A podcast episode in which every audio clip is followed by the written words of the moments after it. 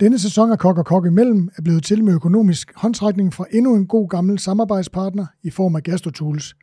Din internetbaserede ledestjerne for det essentielle køkkenudstyr, der gør livet i køkkenet lettere, sjovere og mere præcist. Så kig ind forbi gastrotools.dk og lad dig friste, og fyld gerne lyst i de kurven, så vi her på Kok og Kok kan fortsætte samarbejdet og fortsætte sende inspirerende snakke med nogle af landets mest interessante gastronomiske profiler. Moin og velkommen til. Så skal vi i gang med tredje episode af sæson 7 af min lille fine samtale med nogle af de mange kokke her til lands, der med flid, passion og talent har formået at manifestere sig i toppen af dansk gastronomi, og dermed medvirke til, at Danmark efter lang tids kulinarisk tonerosesøvn i dag er mere end en diminutiv sovseklat på den gastronomiske globus. Michelin-stjerner, kokkekonkurrencer og mad som måltider og mad som underholdning fylder enormt meget i medierne, og derfor har jeg, din vært Thomas Rød Andersen, sat mig for at finde ud af, hvad der banker under kokkejakken og ulmer under kokkehuen på mine kokkegæster her i studiet, hvor jeg er mange tætte og gamle venner og kolleger. Så du derude ved højtaleren kan blive klogere på, hvad der driver en dygtig kok, der i den grad har drevet det, drevet det til noget. Tusind tak, fordi du lytter med, og nu skal vi i gang. Så øh, velkommen til endnu en lytter, hvor jeg skal have en god sludder med endnu en god kokkekollega. Og ham, der sidder overfor mig, er faktisk en, øh, en i hvert fald en tidligere god kollega. Øh, og jeg har brugt rigtig, rigtig mange timer sammen med ham. Øh, og det er flere omgange. For David Hansen, som er min gæst i dag, stod i tjenerlærer på Kong Hans i starten af nullerne, og som sådan med til at danne grundlag for et rigtig, rigtig stærkt tjenerhold. Noget, jeg havde savnet, siden jeg overtog driften af Kong Hans i slutningen af 90'erne. Ikke, at der ikke var mange gode folk ind under undervejs, men der var fandme også mange rigtig, rigtig sløje personager, og jeg tror, David, at du kender et par stykker af dem. Det jeg egentlig vil sige øh, med det, er, det, at, at det er så forbandet vigtigt, når man skal have en slagkraftig og produktiv organisation op at stå, at skabe en sund og stærk kultur, som folk er parat til nærmest at slå ihjel for at være en del af. Og det har David i den grad været med til at sikre dengang. Han stod faktisk i lære med min hustru, som jo efter en læretid endte med at lede øh, det, man kalder front of house på restaurant Kong Hans Kælder i næsten 11 år af de 18 år, jeg var på Kong Hans Kælder. Nå, tilbage til David, som vendte tilbage til Kong Hans øh, et par år efter, han fik sit øh, tjenersvendebrev, denne gang som souschef. David er blandt andet stationer som Restaurant Els. Den glemmer du lidt at skrive om, i, når, når man skal se de CV rundt omkring på nettet. Meget fint sted, den glæder jeg mig lidt til at snakke om. Kong Hans Kælder, det gulv ude på Nørrebro. En lidt spøjs og sjov forretning, som vi måske også kan komme ind over. Øh, du har været på AOC. Øh, du har været på Grønbæk og Churchill. Du har været mange andre steder, men dem kommer vi også nok ind på. Men så er du nok mest kendt som køkkenchef på øh, det meget omtalte, på, øh, på mange måder øh, spændende sted, kokkeriet. Og så som meddommer i, eller som meddommer, som dommer i Masterchef. Øh, det er egentlig der, du er mest er kendt fra. For et par år siden lagde du stjerne ambitionerne, som jo blev indfriet på kokkeriet bag dig, og øh, du har startet en ny karriere som familiefar sideløbende med, at du har været med til at udvikle Lykkes Moses produktportefølje, styre øh, øh, flagship store derude i, øh, på, på Nord Tolbod i København. Øh, og i dag, der laver du noget fuldstændig andet, som jeg tænker, at vi også øh, kommer ind over. Det er nemlig også interessant. Så øh, skulle vi ikke til at få taget hul på dagens episode af Kok og Kok imellem, og hvor vi i den her gang skal snage godt og grundigt i min gæst, David Hansens kokkeliv. Velkommen til, David. Jo, tak. Tak fordi jeg komme. Det var skønt, du ville. Og tusind tak til jer, der sidder ude og lytter spændt med ved højtalerne. David, øh, du er jo vokset op i en kernefamilie i Herfølge, så vidt jeg er orienteret. Ja, det, ja, det er, ja, det er delvist rigtigt. Jeg er vokset op i en kernefamilie, og øh, har også i perioder af mit liv boet i Herfølge lidt syd for Køge. Men jeg har været flyttet en del. Hvad? Mest i Køge. Mest i Køge. Ja. Jeg er rigtig køgedreng, ikke? Ja. ja. Og du har faktisk uh, selv skabt en lille kernefamilie uh, med relativt nylig familiefølelse. Ja, det er rigtigt. Uh, Hatten af for det. Jo tak, jo tak. Det har været en omvæltning. Uh, vi har for et halvandet år siden uh, fået en lille efternøler. Nu har vi to dejlige børn, en stor pige på 11 og en lille søn, Konrad, på, på halvanden nu. Så det var, øh, det var dejligt. Lidt, øh, lidt omvæltning. Ja. man ligesom har vendt sig til at have store børn, som ligesom både har store og små børn. Men det er meget, meget skønt. Lækkert, lækkert, lækkert. Ja. Øhm, og du er faktisk, øh, du bor jo også lidt nede i in the hood, kan man sige. Jamen, ligesom så mange andre, øh, så bunderøv, kan man kalde det, så, øh, så, så søger man tilbage til, til det, man føler sig tryg i. Men man kan sige, så jeg bor, jeg bor lidt syd for København i noget, der hedder Solrød Strand, øh, som er sådan halvvejs dernede af. Det er der, hvor de fine på sydkysten bor. Ja, det, det er der nogen, der synes. der er nogen, der synes. Nå, David, hvor, hvor, øh, hvor sås de første frø til din interesse for, for alt det her omkring mad, og hvad, hvad førte til, at du valgte at beslutte at, starte i kokkelærer? Jamen, min, øh, min vej ind i kokkefaget var sådan, nærmest sådan lidt klichéagtig, øh, og så alligevel overhovedet ikke. Øh, jeg kommer fra en, fra en kernefamilie med to forældre, som er, er pædagoger, øh, og har ingen øh, relation, eller havde ingen relation til restaurationsmiljøet overhovedet. Øhm, men øh, kommer fra en familie, hvor mad fyldte meget og betød meget, øh, og var noget, man gjorde sammen. Så jeg har altid haft en, en, sådan en god ting omkring mad. Det er noget, altså noget socialt i, i, i madlavningen. Øh, og jeg tror, det er det, der har fanget min interesse meget, meget tidligere alder. Jeg har været ret heldig, kan man sige, fordi at, øh, ligesom, i modsætning til mange andre unge mennesker, så øh, var, jeg, var jeg egentlig aldrig i tvivl om, øh, at jeg ville være kok. Så så længe jeg kan huske tilbage, og min familie siger 5-6 år, har jeg sagt, at jeg vil være kok. Okay. Øh, og ikke haft den der politimandsfase og sådan ting. Altså, og hvad er der så galt med den?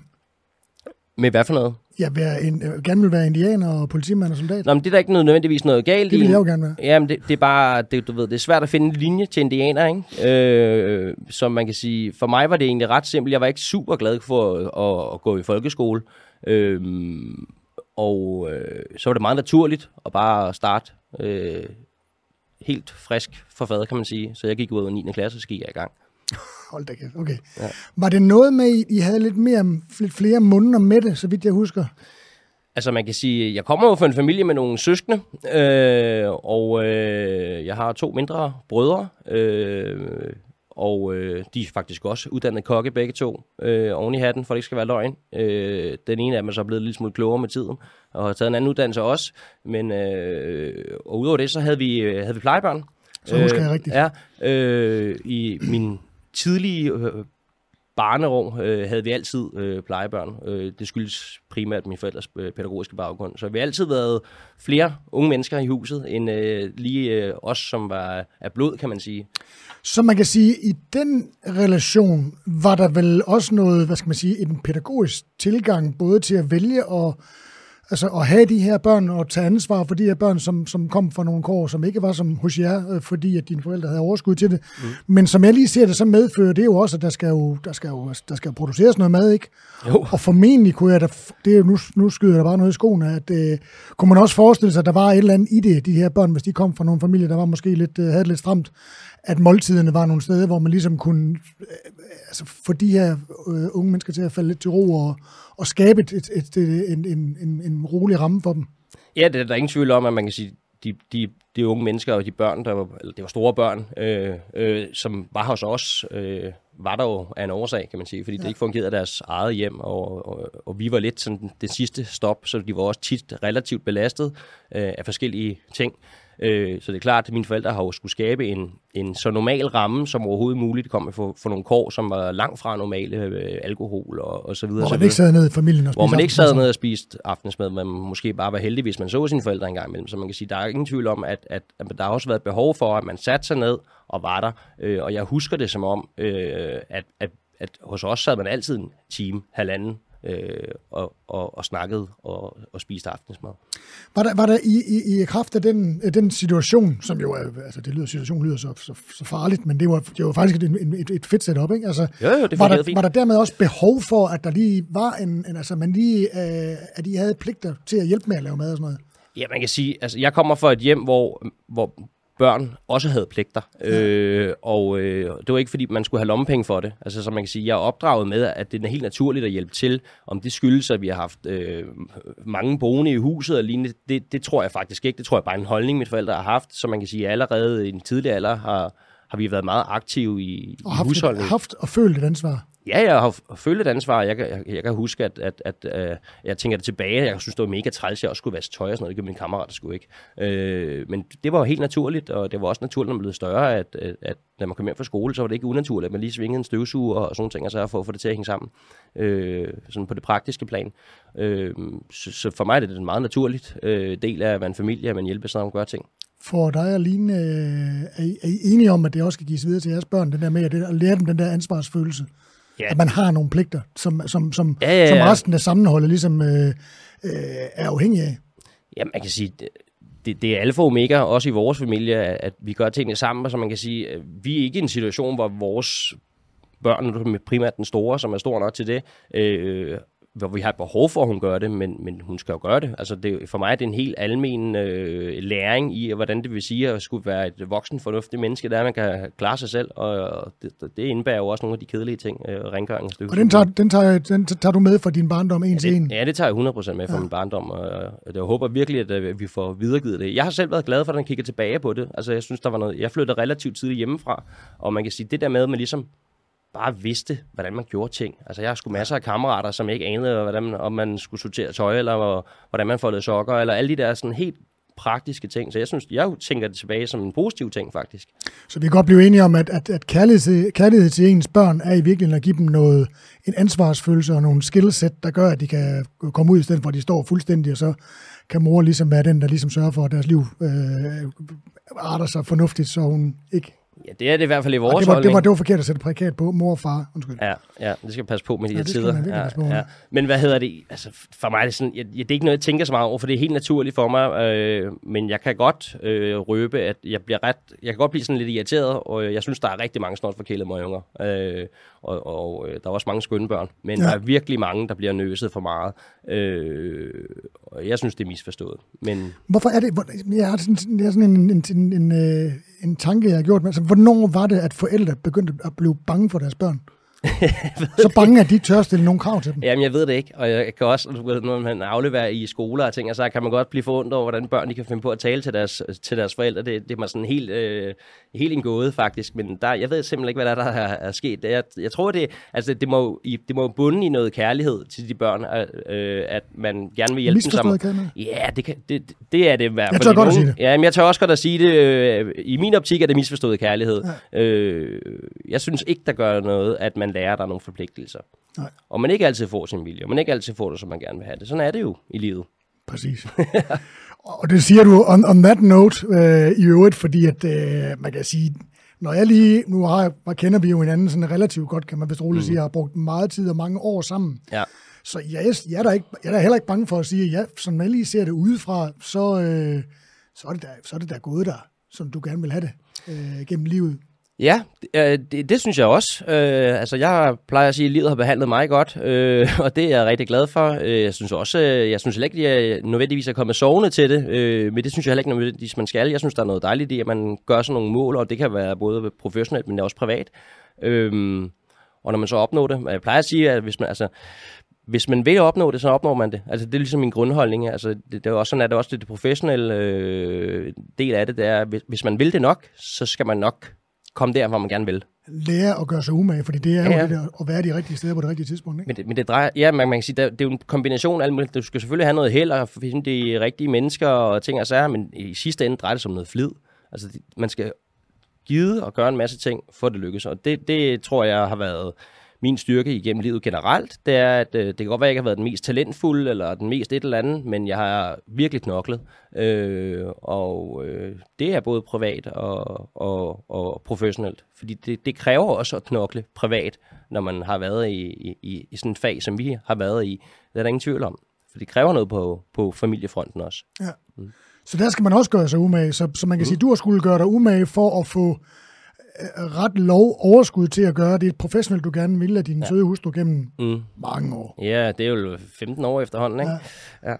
ja. Øhm, og man kan sige, uden at være, uden at, uden at være flittig, så kom, bliver man jo heller ikke bragt i de situationer, der har altså, du har bragt dig i den situation, hvor du har stået til at have nogle rigtig spændende jobs, og hele mm. tiden øh, har, har, har, hvad skal man sige, hele tiden at rykke en, en tand opad. Ja. Øh, Ja, man kan sige, jeg tror, jeg har taget, hvad kan man sige, hvis man kigger på min professionel, jeg har jo taget det sådan det lange seje træk, kan man sige, fordi at, at, at jeg har jo ikke startet på en stjernerestaurant, og jeg har ikke startet med at have en, en, en de rigtige kontakter, hvis man kan kalde det det. Altså mennesker, som kunne hjælpe mig ind de rigtige steder. Så det har været, det har, det har jeg skulle arbejde hen imod. Øh, det har jeg altid gjort, og det har aldrig, jeg har aldrig set det som, en, øh, som noget negativt, at man skal arbejde sig hen imod det. Tværtimod, så, så er jeg faktisk rigtig glad for det, for det gør, at man har, har en forståelse for forretninger, og øh, hvordan man driver forretninger, øh, forskelligheden i forretninger og, øh, og sådan ting. Altså, altså, det synes jeg faktisk, at jeg, altså, kigger tilbage på det, så er jeg, er egentlig glad for den rejse, jeg har været på på det faglige plan øh, hvor man ligesom er startet, et, et, hvad kan man sige, uden at det skal lyde forkert, lidt lavere, og har arbejdet sig op igennem øh, ja, systemerne. Øh, det giver nogle andre ting, og man kan sige, at fordelen ved at arbejde på et lidt lavere niveau end på de allerbedste restauranter, det er jo også, at man oftest er en del af et mindre team, der bliver oftest, øh, er oftest et behov for, at man træder lidt mere i karakter, øh, og derved lærer man også en masse ting. Så man får, får en masse med sig, så kan det godt være, at der er nogle ting øh, på det gastronomiske, man skal sådan tillære sig undervejs. Øh, men, men det for mig, det, det, det synes jeg, det er en fin. Og jeg ti, har tit ting tilbage. Nu har jeg også været heldig at arbejde på, på højt niveau.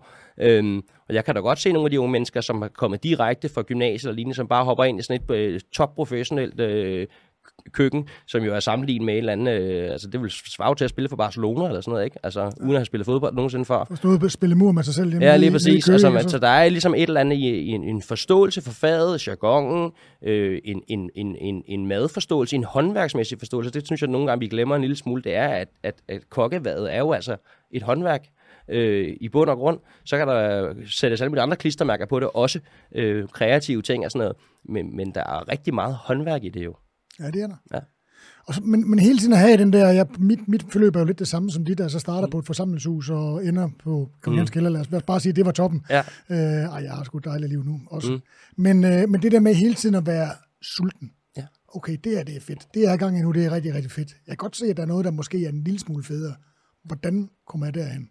Jo, men, men det, er jo, det er jo den der rejse. Altså, man kan sige, jeg stod et lærer i provinsen på et lille sted, øh, som var byens bedste spisested, men men det kunne jo ikke særlig meget gastronomisk. Det, det kunne, det var, at man lærte at lave tingene fra bunden. Det vil sige, man lærte at lave mad, og vi lavede mad i provinsen, så derfor lavede vi remoulade. Altså, og alle mulige andre, og syltede rødkål og alle de der ting. Altså, det lyder sådan helt banalt, men man fik jo en forståelse for sådan det klassiske håndværk, og man lærte at råbe neglene. Fortæl lige, hvordan, hvordan, hvor, hvor var det henne? Øh, jeg kan ikke nemlig ikke helt huske på restauranten, jeg ved at sige, hvor det er henne, men, men uh, fortæl lige lidt om, om restauranten, og hvordan, det, hvor, altså, mm. altså, hvordan, hvordan, hvordan starter man, uh, hvordan starter David Hansen i kokkelærer? Jamen altså, da Johansen går ud af 9. klasse, fordi han ikke gider gå i skole længere, så starter han på slagteriskolen i Roskilde. Øhm, og øh, i og med, at jeg ikke var særlig gammel, så den, der er jo sket mange øh, øh, ændringer i uddannelsen øh, i, årenes løb. Men dengang, der var det sådan, at man kunne tage noget, der hedder første skoleperiode. Det var sådan faktisk et valgfrit halvt år, hvor man kom igennem øh, nogle, øh, nogle, nogle fødevarefag. Øh, det var lige fra bager, konditor, slagter og sådan nogle ting. Altså, det var faktisk spændende. Det er faktisk lidt ærgerligt, synes jeg, at man er gået lidt væk fra den del, for det gjorde faktisk, at man fik faktisk fik nogle af de folk, som troede, de skulle være kokke, en anden vej, eller omvendt, eller nogen, der troede, de skulle være slagter, så man kan sige, og udover det, så var det bare mega spændende at få lov til, også selvom man vidste, man skulle være kok, og komme ud på slagteri og se, hvordan ja. en tarmerenser arbejdede, og alle de der ting, som... Jeg var lidt igennem det samme, det er fandme ja, spændende. Det er, det er en super god måde at gøre det, og det giver sådan en, en almen forståelse for, for, for, for de der madlavningsfag, som jeg synes var super spændende. Vi, stod, vi havde smørbrødslektioner, kan jeg huske. Altså, ja, ja. ja. Stod og lavede vinerbrød ja. og procesindustri, hvor man yes. var mejerister skulle lave yoghurt, og det ja. var mega spændende. Det er meget spændende. Ja. Jamen, så var jeg jo der det halve år, så gik jeg så det, som dengang hed anden skoleperiode, som jeg svarer til øh, sådan noget grundforløb i dag, eller hvad det pokker det hedder, øhm, hvor man ligesom havde valgt linje, hvis man kan kalde det det. Øh, og så når man er færdig der, så skal man ligesom i, i kokkelærer, ikke? Øhm, og jeg kom fra provinsen øh, og kendte faktisk ikke restaurationsbranchen særlig godt. Øhm, så, så jeg havde hørt sådan, fra nogle af dem, jeg gik i skole med, at der var nogle fede steder og sådan ting, men det var faktisk ikke noget, der fyldte særlig meget for mig. Og jeg søgte en 3-4 lærepladser, og fik dem alle sammen. Øh, og valgte så at stå i lære i, i Køge på noget, der hedder Rigters Gæstgivergård. Øh, Rigters Gæstgivergård. Som var øh, ja, sådan lidt sjovt, øh, meget, meget skønt hus. En gammel, gammel øh, bindingsværkhus for 1644, øh, med alle de skæve kanter, som sådan noget nogle gange har. Et lille lortekøkken med, med hvad hedder det, orange klinker, og alt var, var skidt, ikke? Øh, men, men og så var, var, var, var drevet af, af private mennesker. Øh, en, en, en mand, som i princippet havde købt det til sin kone, øh, på godt og ondt, og hun skulle ligesom parkeres et eller andet sted, så det drev de.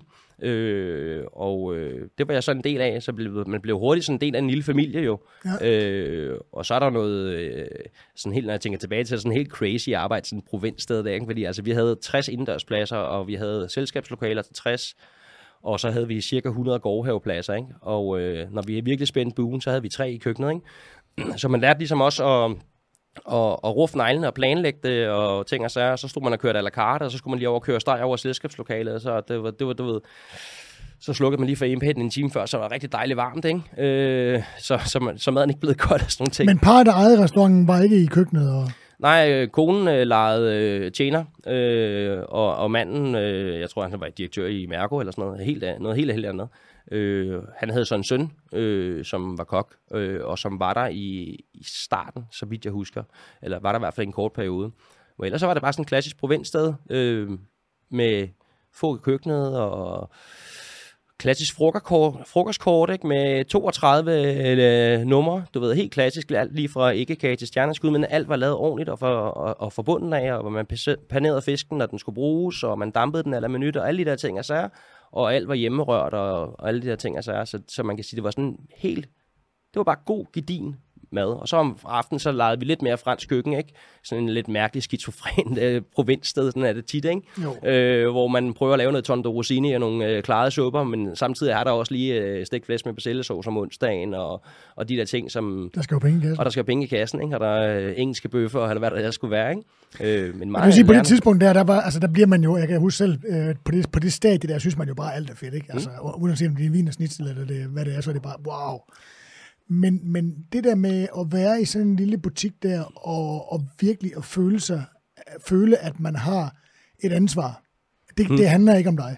Det handler om, at det her det skal køre, ikke? Fordi man ved godt, at hvis du, mm. øh, hvis du fucker op, hvis du ikke lige er på, og hvis det ikke lige, øh, du ved, så, så, så vælter korthuset. For når der er tre i køkken ja. til at køre så mange mennesker der, så ved jeg, jeg har prøvet det også mange ja, gange, ja. Øh, så ved man også godt, at, øh, at der skal man virkelig spænde hjelmen. Ja, det skal man. Og man kan sige, og det tror jeg er...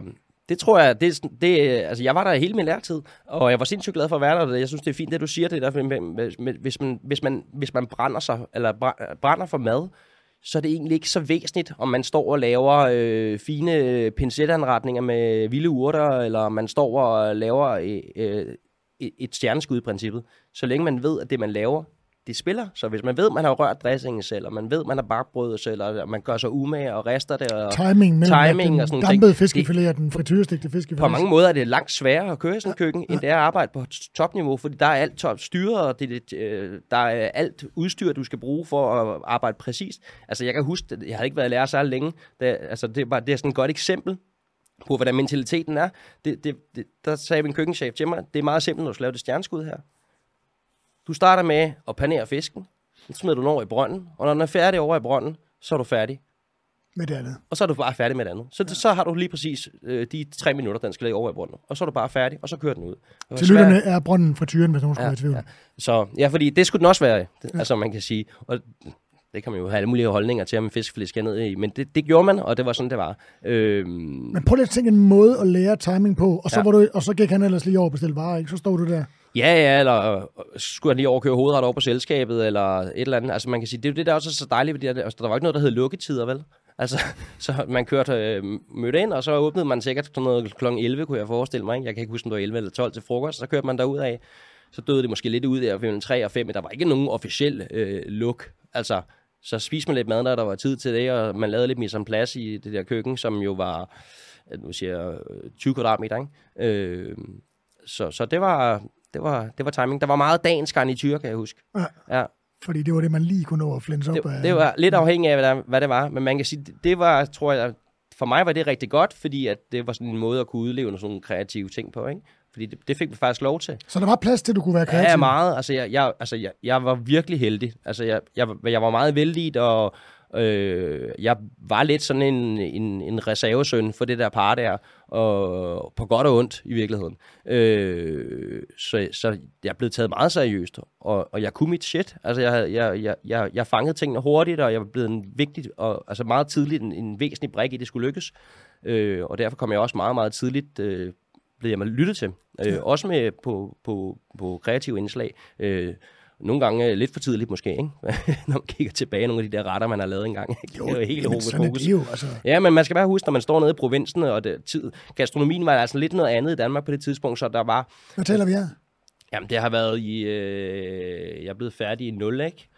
Øh, så det har, er sådan slut 90'erne, ikke? Øh, så, så der var jo ikke Øh, der var jo ikke en gastronomisk scene i Danmark, som der er i dag. Altså en kæmpestor gastronomisk scene. Så man kan sige, jeg havde hørt om Kong Hans Kælder. Jeg havde også hørt om... Øh, jeg kan huske, Copenhagen Corner var stort dengang. Ja. Altså, det, det, altså, alt respekt, men det siger ret meget. øh, og hvad der er sket, ikke? Ja, der er sket ja. rigtig meget. Øh, så man, meget af det input, øh, man fik, det fik man jo... Øh, man fik det jo heller ikke i fjernsynet, for der var ikke noget madfjernsyn dengang. Og der var jo lidt, lidt Jamie Oliver og sådan ja, ja. tv-køkken og sådan og Claus og, og sådan Claus Meier lavede også lidt sådan nogle ting, som ja. appellerede mere sådan til det private kan man sige. Øh, Men der var man jo på arbejde, det så man der, der var man jo på arbejde, og når man så samtidig øh, var ung og gerne ville i byen og holde fest øh, og sådan ting, så, så skulle man jo også tjene nogle penge, fordi lønnen var heller ikke sådan super attraktiv. Det er den stadig ikke, men den var slet ikke særlig attraktiv. Øh, så man så havde fri, de sjældne gange man havde fri, så kunne man jo lige gå ud og, og køre nogle selskaber for nogle andre. Ja. Øh, så vi arbejdede hele tiden. Til gengæld så kunne vi så gå i byen torsdag, fredag og lørdag øh, og sådan ting. Ikke? Men, men derudover så var der sådan vakuum. Altså, man, der, jeg har da også sådan, når jeg tænker tilbage, hvad fanden var det egentlig, der skete i en periode? Det der musik der, hvorfor har jeg ikke hørt det, eller, eller det der skete, ja. har jeg ikke... Jamen, Nå, jeg var på arbejde. Man, man, man var hele tiden på arbejde. Ja. Og øh, det kan man jo synes om, og ikke synes om, at arbejde meget. Altså, for mig har det... Jeg har aldrig set det som noget negativt. Det gør jeg sådan set ikke i dag. Jeg, kan, jeg elsker at arbejde, så man kan sige, hvis det er en straf at gå arbejde, så er det selvfølgelig hårdere at arbejde mange timer. Men hvis, hvis det er det, man elsker, og det er det, man synes, der er det mest fantastiske i verden, så kan jeg slet ikke... Altså, så, så for mig har det aldrig været et issue. Men hvordan styrer man det? For det er faktisk et spørgsmål, jeg har lidt senere ja. henne, men nu tager vi det lige her. Øh, fordi at, altså der er jo en, der er jo en diskrepans mellem, at, at øh, nej, hvordan fanden skal jeg sige det? Øh, altså du, er ikke, du vil jo ikke nå det. Vi, har, vi kan konstatere, at, at, at uden den flid, du har lagt i dit fag, så var du aldrig nået dertil, hvor du er nået og har haft alle de fantastiske jobs, du har. Øh, og det er jo så fordi, at du ligesom mig selv har set, det, altså, det eneste, jeg har investeret, det er min tid. Mm. Så jo mere tid jeg smider i det her, jo hurtigere bliver jeg god til det, jo ja. hurtigere kan jeg komme til det, der er fedt, jo hurtigere kan jeg bringe mig i situationer, der kan gøre, at jeg kommer videre. Ja.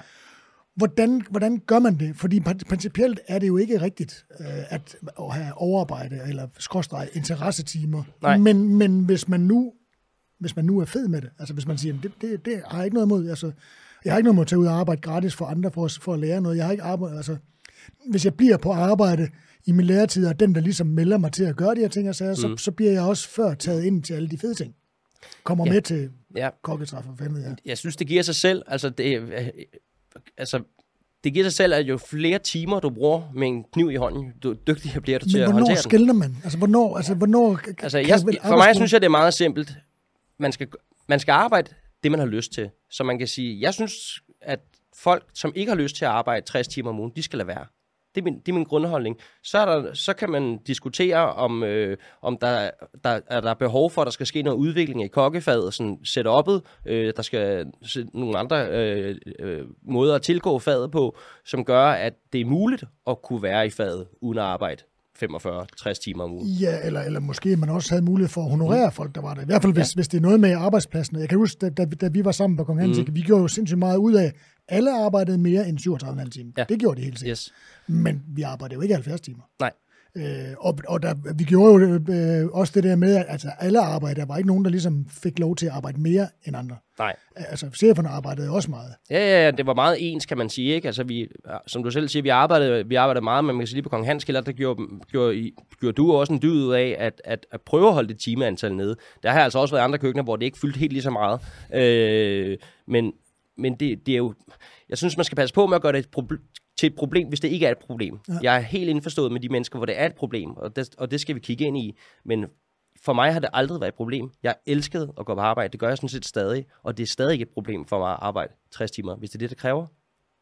Og det er ikke altid det, det, det kræver for omgivelserne af arbejdspladsen, men hvis det er det, det kræver for mig selv, for at jeg føler, at jeg har leveret et godt stykke arbejde, eller har dygtiggjort mig, så er det bare sådan, det er. Men jeg har også fornemmelsen, og det tror jeg også, lytterne har derude, at, at, at du, er også en, du er også et menneske, der har haft, altså du lærer dig, du, man kan ikke sådan køre med hjørne med dig.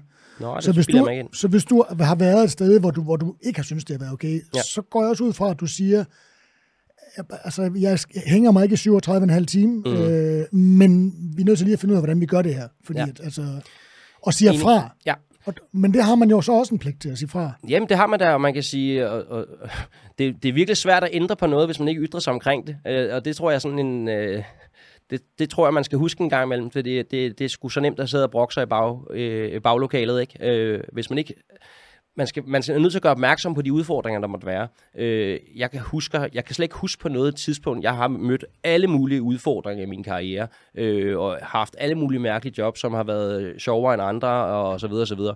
Men jeg, har aldrig, jeg kan ikke huske tilbage på noget tidspunkt, hvor jeg har tænkt, at der, arbejdstiden var et issue. Så kan der være alle mulige andre ting, at de ikke kunne få noget at betale deres regninger, og alt det andet pjat, der nu også desværre var i den branche i den periode der.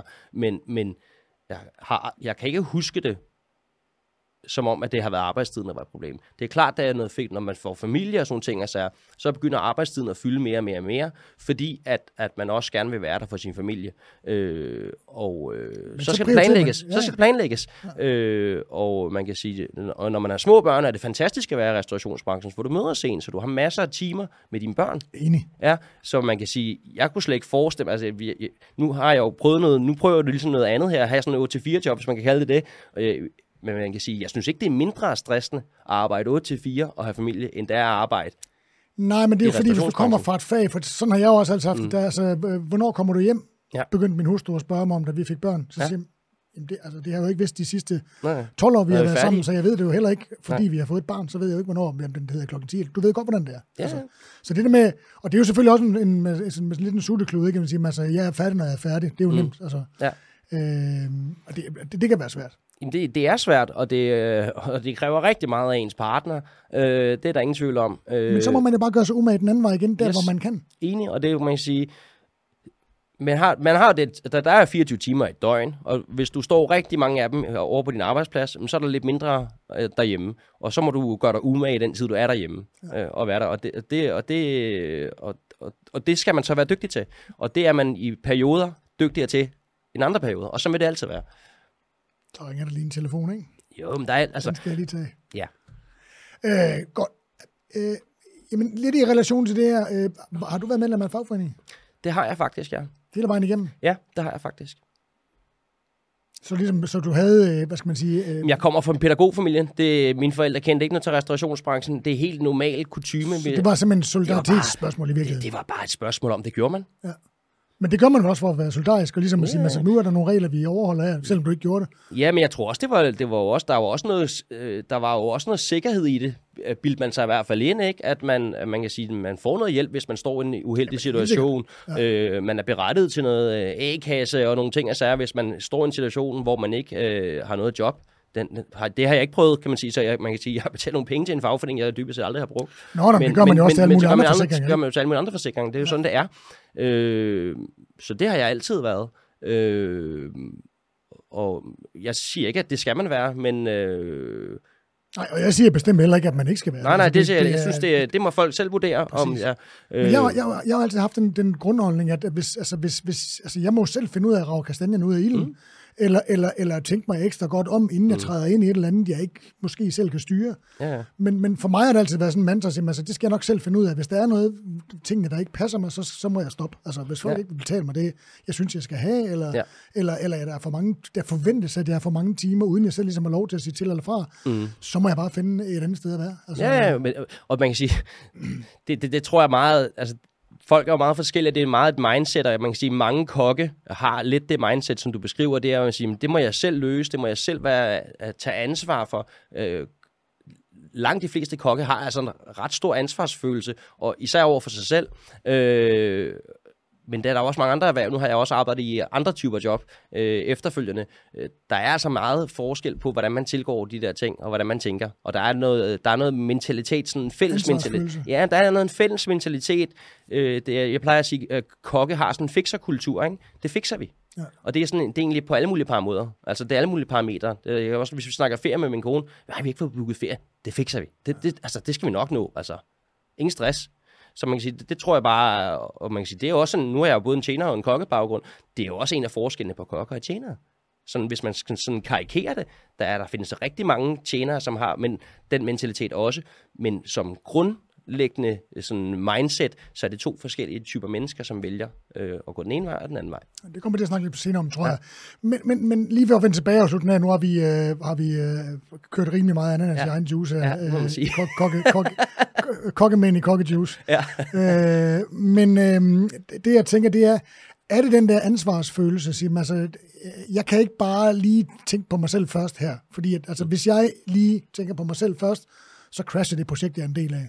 Ja, det tror jeg, hvis man sådan skal riste meget kort op, det er en ansvarsfølelse. Det. Øhm, og så er, det, så er det et kæmpe behov, jeg tror, alle, alle os kokke, øh, hvad var alle os, der tør indrømme det, vi har et absurd behov for bekræftelse. Ja. Øh, så det er jo, man kan sige, det er jo det, restaurationsfred kan, det er, at du får bekræftelse her nu. Lever et produkt, folk er enten sure eller glade, og så kan vi gå hjem. Er du med så bliver, og yder noget, så bliver det godt? Så bliver det godt. Er du ikke? Ja. Så, kan du, så er du ikke sikker på det. Nå, lad os lade være med at jeg ja. vand med den. Det var øh, Richters gæstgivergård ja. i Køge. Køge. Hvor yes. førte vejen så hen?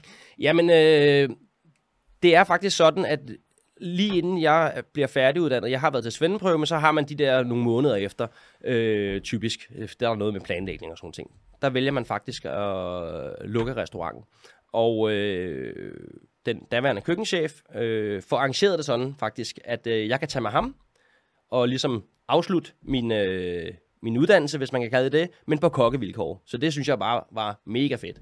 Øh, så jeg tog lige øh, de sidste tre måneder, var jeg på øh, Sorø Storkro faktisk, øh, som jo var en helt anden type butik, stor øh, selskabsforretning, ja. Øh, øh, og vi kom øh, med en helt anden tilgang til gastronomi, øh, end de havde. Øh, ikke nødvendigvis bedre, men i hvert fald en anden.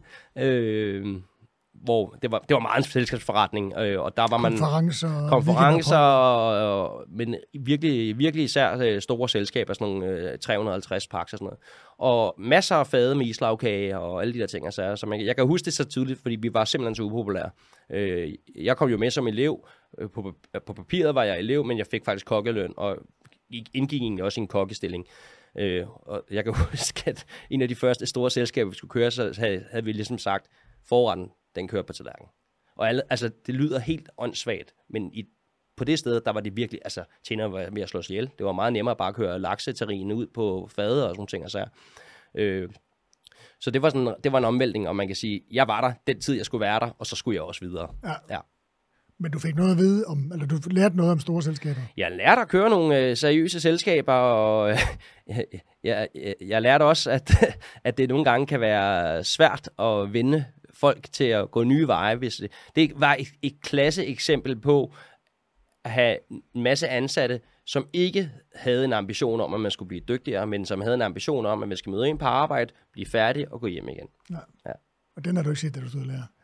Den havde jeg aldrig set, da jeg stod og lærer. Så det var, det var lærerig proces. Ja. ja. Jeg synes, jeg så den meget, da jeg stod og lærer. Ja, der var jeg på heldig, tror jeg. Ja, ja. Og det, det, det, det, er jo mærkeligt, for når man, altså, det, man, og man står fuldstændig uforstående over, når man brænder så meget for noget. Ikke? Ja. Altså, og så, jeg prøver her, jeg bruger det, jeg står og arbejder 4-5 timer ekstra gratis hver dag, fordi jeg bare gerne vil være god. I er fucking ligeglad. Ja, ja og, og ja, det, jamen jeg kan huske, ikke, altså, man skal jo ikke hænge folk ud, men der, var, der skete bare sådan nogle crazy ting. Altså, folk var fløjtende ligeglade. Altså, når der så en gang imellem kom en à la carte så var det, man jo slet ikke klar til en à la carte Altså, jeg har set de sindssygeste ting. Altså, folk, der bare reducerede piskeflød og øh, icebergslag, der blev blendet til sauce og sådan noget, ting var bare, hvordan, hvordan kan du stå og lave sådan noget der? Altså, det, det, det, for mig var det, det var, jeg lærte rigtig meget om mig selv, og jeg fandt meget, meget hurtigt ud af, at, at jeg ikke nok skulle ikke skulle være på et stort kursuskonferencested i hvert fald. Hvor førte vejen hen? Jamen, sådan lidt tilfældigt, øh, så ender jeg faktisk i København, og ender faktisk på Els. Øh, og det er sådan en lidt sjov historie, fordi at... Øh... Els er en lille... Øh, jamen det er, den er traditionelt, som jeg lige husker det, så var mm. det sådan meget sådan en, en teaterrestaurant, hvor ja. folk kom før og efter forestillinger, ja. og service, øh, øh, åbningstider og, og, og, og menukort var lavet meget efter. Den ligger lige ved ja. siden af det kongelige teater. Ja. Meget smuk restaurant. Jo. Ja, sindssygt smuk restaurant, øh, som på, da jeg, altså, jeg kom derover det er helt tilfældigt, som sagt, fordi at, der, hvor jeg stod i lærer, var der en opvasker, der hed Martin, som var gået i kokkelærer derinde, og så stod der og manglede en kok, og jeg stod og skulle rigtig meget væk fra Sorø. Øh, og så startede jeg derinde. Øh, og du har helt ret, det var sådan en, en det var en lidt speciel forretning. Øh, den ligger lige ved tiden, altså lige ved Nyhavn faktisk, øh, øh, i Stor Strandstræde. Øh, og var sådan en, ja, den var baseret meget på noget frokost selvfølgelig, øh, kvæg at man lå i... Øh, god traditionel frokost. Virkelig, altså ja, ja, altså man kan sige, øh, i modsætning til rigtig meget andet, der lå i Nyhavnsområdet i det tidspunkt, så fik jeg faktisk her rigtig god mad. Øh, og vi kørte jo altid to services, hvis man kan sige det, fordi vi netop havde det kongelige teater. Vi havde de der teatermenuer, to retter, forret, hovedret, ud af vagten klokken halv otte, og så starter vi forfra med vores øh, à la carte kort. Øh, og der arbejder jeg for en fransk køkkenchef, øh, en der hedder Frank, øh, og øh, som var helt klassisk fransk. Øh, så der lærte jeg rigtig meget øh, nyt. Altså, og det lyder jo helt åndssvagt at skulle lære nyt, men jeg lærte at lave en rigtig creme anglaise, og hvordan laver man en rigtig creme brulee og sådan noget, og ikke den der helt alt for hårdt bagte med for meget æg. Altså, baneprofiterolls og alle de der ting, altså er sådan helt klassiske ting. Så du havde det der med, jeg havde også, da jeg startede med at arbejde for franskmændene med det der, eller mm. sammen med franskmænd, alle de ting, man ligesom havde fået at vide, alle de klassiske ting i en kokkebog, mm. når man stod og lavede det, kan du lave det? Ja, det kan jeg godt. Ja. Så laver man, så stod de bare og tænkte, hvad er det, du laver? Hvad er det, du laver? Ja, du det laver ikke det. Det er jo ikke det der. Nej. Det hedder jo, og så, ja. og så ja. Og der finder man ud af, at, at altså igen, det, som jeg plejer at sige, at, at den danske kokkebog, man, man har undervist uh, kokkelever efter i mange år, er bare ja. en virkelig, virkelig dårlig omskrivning af SK4's uh, kogebog, ikke? Jo, der, den er, der er plads til forbedringer, ja, det det på den måde. Sige. Ja. Men der lærte man, altså, der kan man jo, der kan man jo sige meget, jeg kommer fra et sådan traditionelt sådan dansk-fransk lærested, og så kommer jeg ind i sådan et sted, hvor det er en fransk køkkenchef, som er, prøver at lave lidt fordansket frokost også en gang imellem. Så han prøvede også at lave sådan nogle lidt danske øh, ting men han havde jo et, et, det, sit franske mindset omkring ting, så han var bare gjorde sig umage. Øh, og det, det, var, det var meget lærerigt for mig. Øh, meget, meget lille, meget, meget hyggeligt sted. Øh, og vi havde et rigtig godt team der. Øh, mange, mange tjenere, som har været der rigtig mange år. Henrik. Henrik eksempelvis, ja. og alle mulige andre. Øh, som jo er specielt. Ah, det er jo specielt at arbejde med folk, som har været i den samme forretning i så mange år. Ja. Og det er virkelig på godt og ondt, ikke? Fordi det plejer vi ikke at gøre, og det gør vi sådan her. Jeg endte jo også senere hen med at blive køkkenchef derinde, faktisk. Øhm, og især den, jeg kom 21 år gammel og skulle lege køkkenchef på en relativt fornuftig restaurant i København. Øh, der var lidt nidninger, øh, faktisk med Henrik, kan jeg huske. øh, fordi han jo også havde en holdning til, at sådan plejede vi altså ikke at gøre det. Øh, jeg tror, det den dag i dag, jeg synes, at han har rimelig stor respekt for det, vi gjorde dengang. Men jeg havde jo også behov for ligesom at sætte mit præg på, på stedet, da jeg så skulle overtage det. Ikke?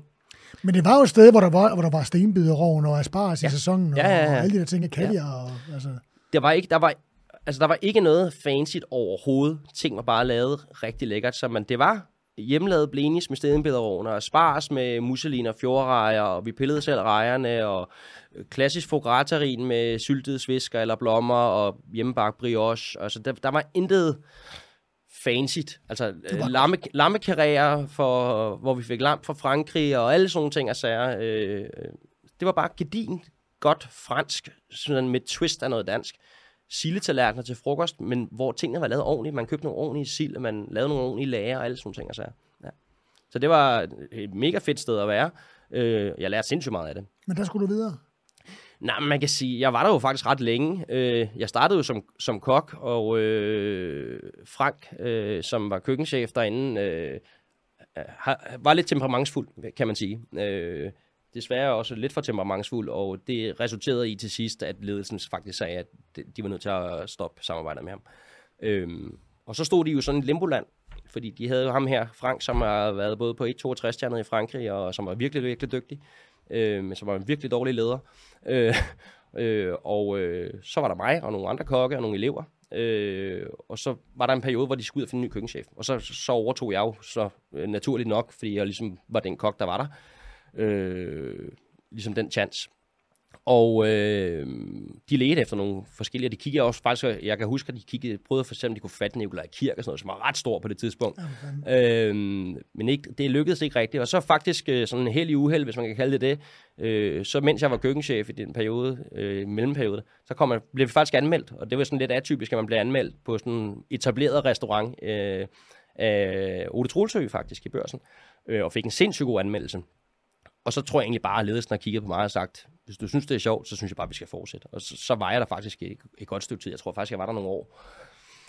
Øhm, så blev øh, det var ejet af en, en der hedder Henrik Vorsier, øh, en, en, en, en udlandsdansker, hvis man kan kalde det, som tjente nogle penge på nogle alarmsystemer i Rusland, tror jeg nok, det var, boede nede i Canada og sådan noget. Øhm, han solgte den så til en anden, og der kom så en anden øh, restauratør ind, øh, som til at starte med egentlig bare kørte den videre, men begyndte at skrue lidt på nogle ting og optimere lidt, hvis man kan kalde det det.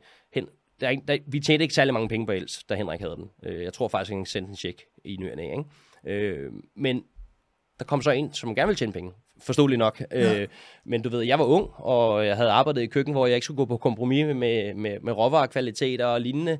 Øh, så det, det var ikke helt forenligt, øh, så jeg stoppede faktisk.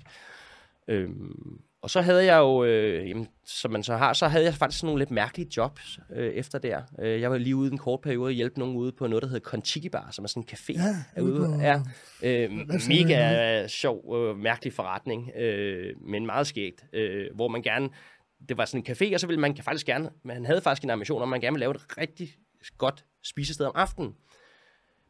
Men det var, det var på en båd. Det er jo sådan en, øh, ja, en husbåd, øh, og øh, vi lavede også nogle dejlige ting og fik løftet kvaliteten, men det blev aldrig en aftenrestaurant. Øh, og, og det skulle det nok heller ikke være i virkeligheden. Øh, Ligger den der bag ved operan? Ja, bag ved operan, lige over ved arkitektskolen faktisk. Ja, ja, ja. Jeg, tror, jeg tror måske stadig, den ligger jeg tror, der. Den ja. Øh, så der var jeg en, en, en kort periode, øh, og så endte jeg over på noget, der hedder Eat, som Uh, ligger lige ved siden af Victor, der har ligget Victors garage. Der ligger uh, masse forskellige forretninger, som er sådan meget... Uh, jeg kan ikke huske, hvordan jeg endte med at komme derover, men jeg blev i hvert fald ansat som køkkenchef derovre. Ligger Luso der, ikke? Jo, det tror jeg, det er den, der ligger ja. der nu. Øhm, det er sådan en meget fancy øh, sted. Altså meget London-inspireret. Øh, vi havde, øh, jeg tror, der var sådan noget 5, 7 og 9 retters menuer, og øh, DJ's og åben køkken i forlængelse af baren, og det var meget sådan jetsettet, hvis man kan sige det. Øh, alle de rigtige mennesker kom der, der blev øh, fyret mange penge af. Jeg kan huske, jeg kan huske vi fik sindssygt mange drikpenge. Fordi vi havde det åbne køkken, og folk stod der og høvlede shoeser, og der var, øh, altså, der kommer det bare op på disken, ikke? Tak for mad, fik man bare penge. og jeg boede i Køge på det tidspunkt, faktisk. Øh, øh, jeg kan huske, at næsten hver weekend, der kørte jeg taxa frem og tilbage, fordi så mange drikpenge fik vi. Det, det var altså ret sindssygt. Hvis du som jeg er vild med at kunne stege ved hård varme, så er GastroTools øh, stegeplade, der oven i købet findes i to størrelser, måske noget, du skal have tjekket ud. Brug den på såvel grillen, komfuret over bålet til fisk, kød og grøntsager. Den er fremstillet af kulstofstål og egner sig fortrinligt til de høje temperaturer, der skal til for at skabe en smuk karamelliseret stegeskåbe på bøffen, eller et sprøde skin på sandarten, laksen eller rødfisken. Gastrosuls har til lige lavet en grillpresse, der med sin vægt er med til at skabe perfekt kontakt ned til stegefladen. Husk blot, at opvaskemiddel og kulstofstål har det pænt dårligt sammen. Og husk lige så, at GastroTools.dk har meget andet herligt køkkengrej i sortiment. Det var lidt speciel forretning, øh, og det, der var lidt for meget fest og farver til mig. Det tror jeg roligt, man kan sige. for meget gang på toiletterne? Der var alt for meget gang på toiletterne, og øh, der blev taget rigtig mange stoffer. Og det var helt sådan, øh, for mig, helt, det kunne jeg slet ikke arbejde med. Øh, det var for useriøst simpelthen. Øh, og så måtte jeg stoppe. Øh, og så havde jeg jo sådan en periode, faktisk, øh, på... Ja, ja, min drøm var, at jeg lige skulle have en periode, hvor jeg lige skulle finde ud af, hvad jeg ville. Øh, og så sådan lidt tilfældigt, så øh, det er faktisk der, jeg ender på Kong Hans jo. Øh, Fordi Joachim var der? Ja, så har jeg en kammerat, som hedder Joachim, som var tjenerelev, øh, som også er ud, vi har øh, stod, hvad kan man sige, uddannelse som kok sammen, øh, og øh, han stod tjenerlærer dernede og ringede til mig, kan du ikke køre, altså vi mangler nogle hænder, kan du ikke lige komme og køre noget brød og vandpige show eller et eller andet? Så, ja, det kan jeg godt. Øhm, og så kom jeg derned, og så snakkede jeg lidt med dig og lidt med nogle andre, og havde jeg egentlig altid haft en drøm om, at jeg skulle have begge uddannelserne. Øhm, og så, jamen, så endte jeg jo på Kong Hans faktisk. Jeg var faktisk også lidt smut forbi Kokys, hvor det også var meningen, at jeg skulle have været i tjenerlærer.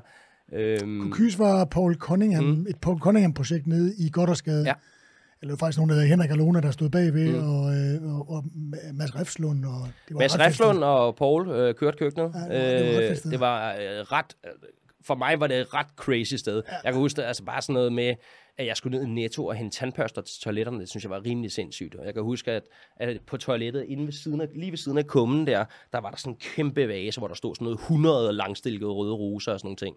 Det var sådan, der var fuld gas.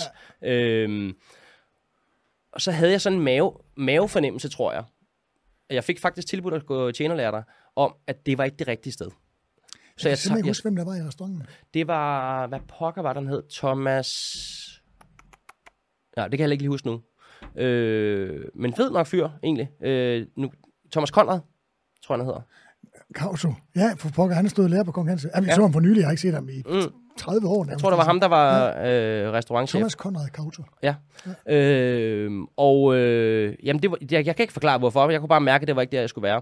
Og så, du ved, lang historie kort, så var jeg nede og tage den der vagt på Kong Hans, og øh, så tror jeg, jeg tror, det var måske har været Allan Gedebjerg, som siger, du skal da bare gå i tjenerlærer hernede, det er meget nemmere og sådan ting. Øh, og så tror jeg, jeg snakker lidt med dig, og så endte jeg bare med at gå i tjenerlærer. sådan for en dag gik jeg over hjem til min daværende kæreste og siger, Nå, nu går jeg altså i tjenerlærer. Okay, så så var det. Og som jeg skrev i den indledende øh, kommentar til dig der, så var vi jo rigtig glade for, for der skete nemlig noget i den periode, der jeg kan huske. Det var, ja. det var, det var, det var sådan lidt en, øh, det var et meget øh, rodet periode, hvor der sådan, så rent faktisk, fordi der kom den rigtige konstellation af mennesker, faktisk kom rigtig godt styr på det, og mm. ja, det var voldsomt sjovt. Det var Rasmus McDonald, og det altså, var en sjov periode, ikke? Man kan sige, at øh, i køkkenet var det jo dig og Herman, ikke? Øh, Thomas Herman, som ligesom styrede, og så var der jo en masse andre øh, dygtige folk der også, øh, som kom og, gå, kom og gik lidt.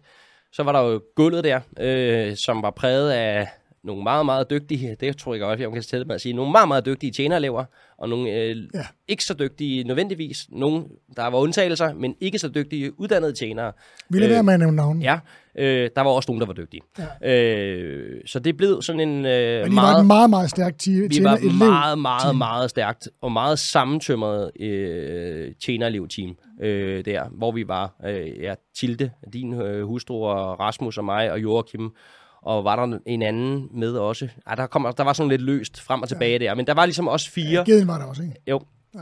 Ja, Allan, øh, som tjener, ikke? Øh, som var ekstremt sammentømret, og øh, det, var, det, det var virkelig fedt. Ja, alle kunne tænke selv, og alle havde ja. den samme humor. Der var sådan en meget speciel humor ja. på et tidspunkt. Ja, og så var det sådan en god balance i, at vi var ekstremt... Øh, vi ville bare være den bedste. Så der var ikke sådan en meget sund konkurrence indbyrdes, så, altså, og det gav nogle... Altså, jeg har aldrig, jeg har aldrig hverken før eller efter oplevet øh, sådan service køre smooth på den måde, som det gjorde i den periode på Kong Hans, når de kørte.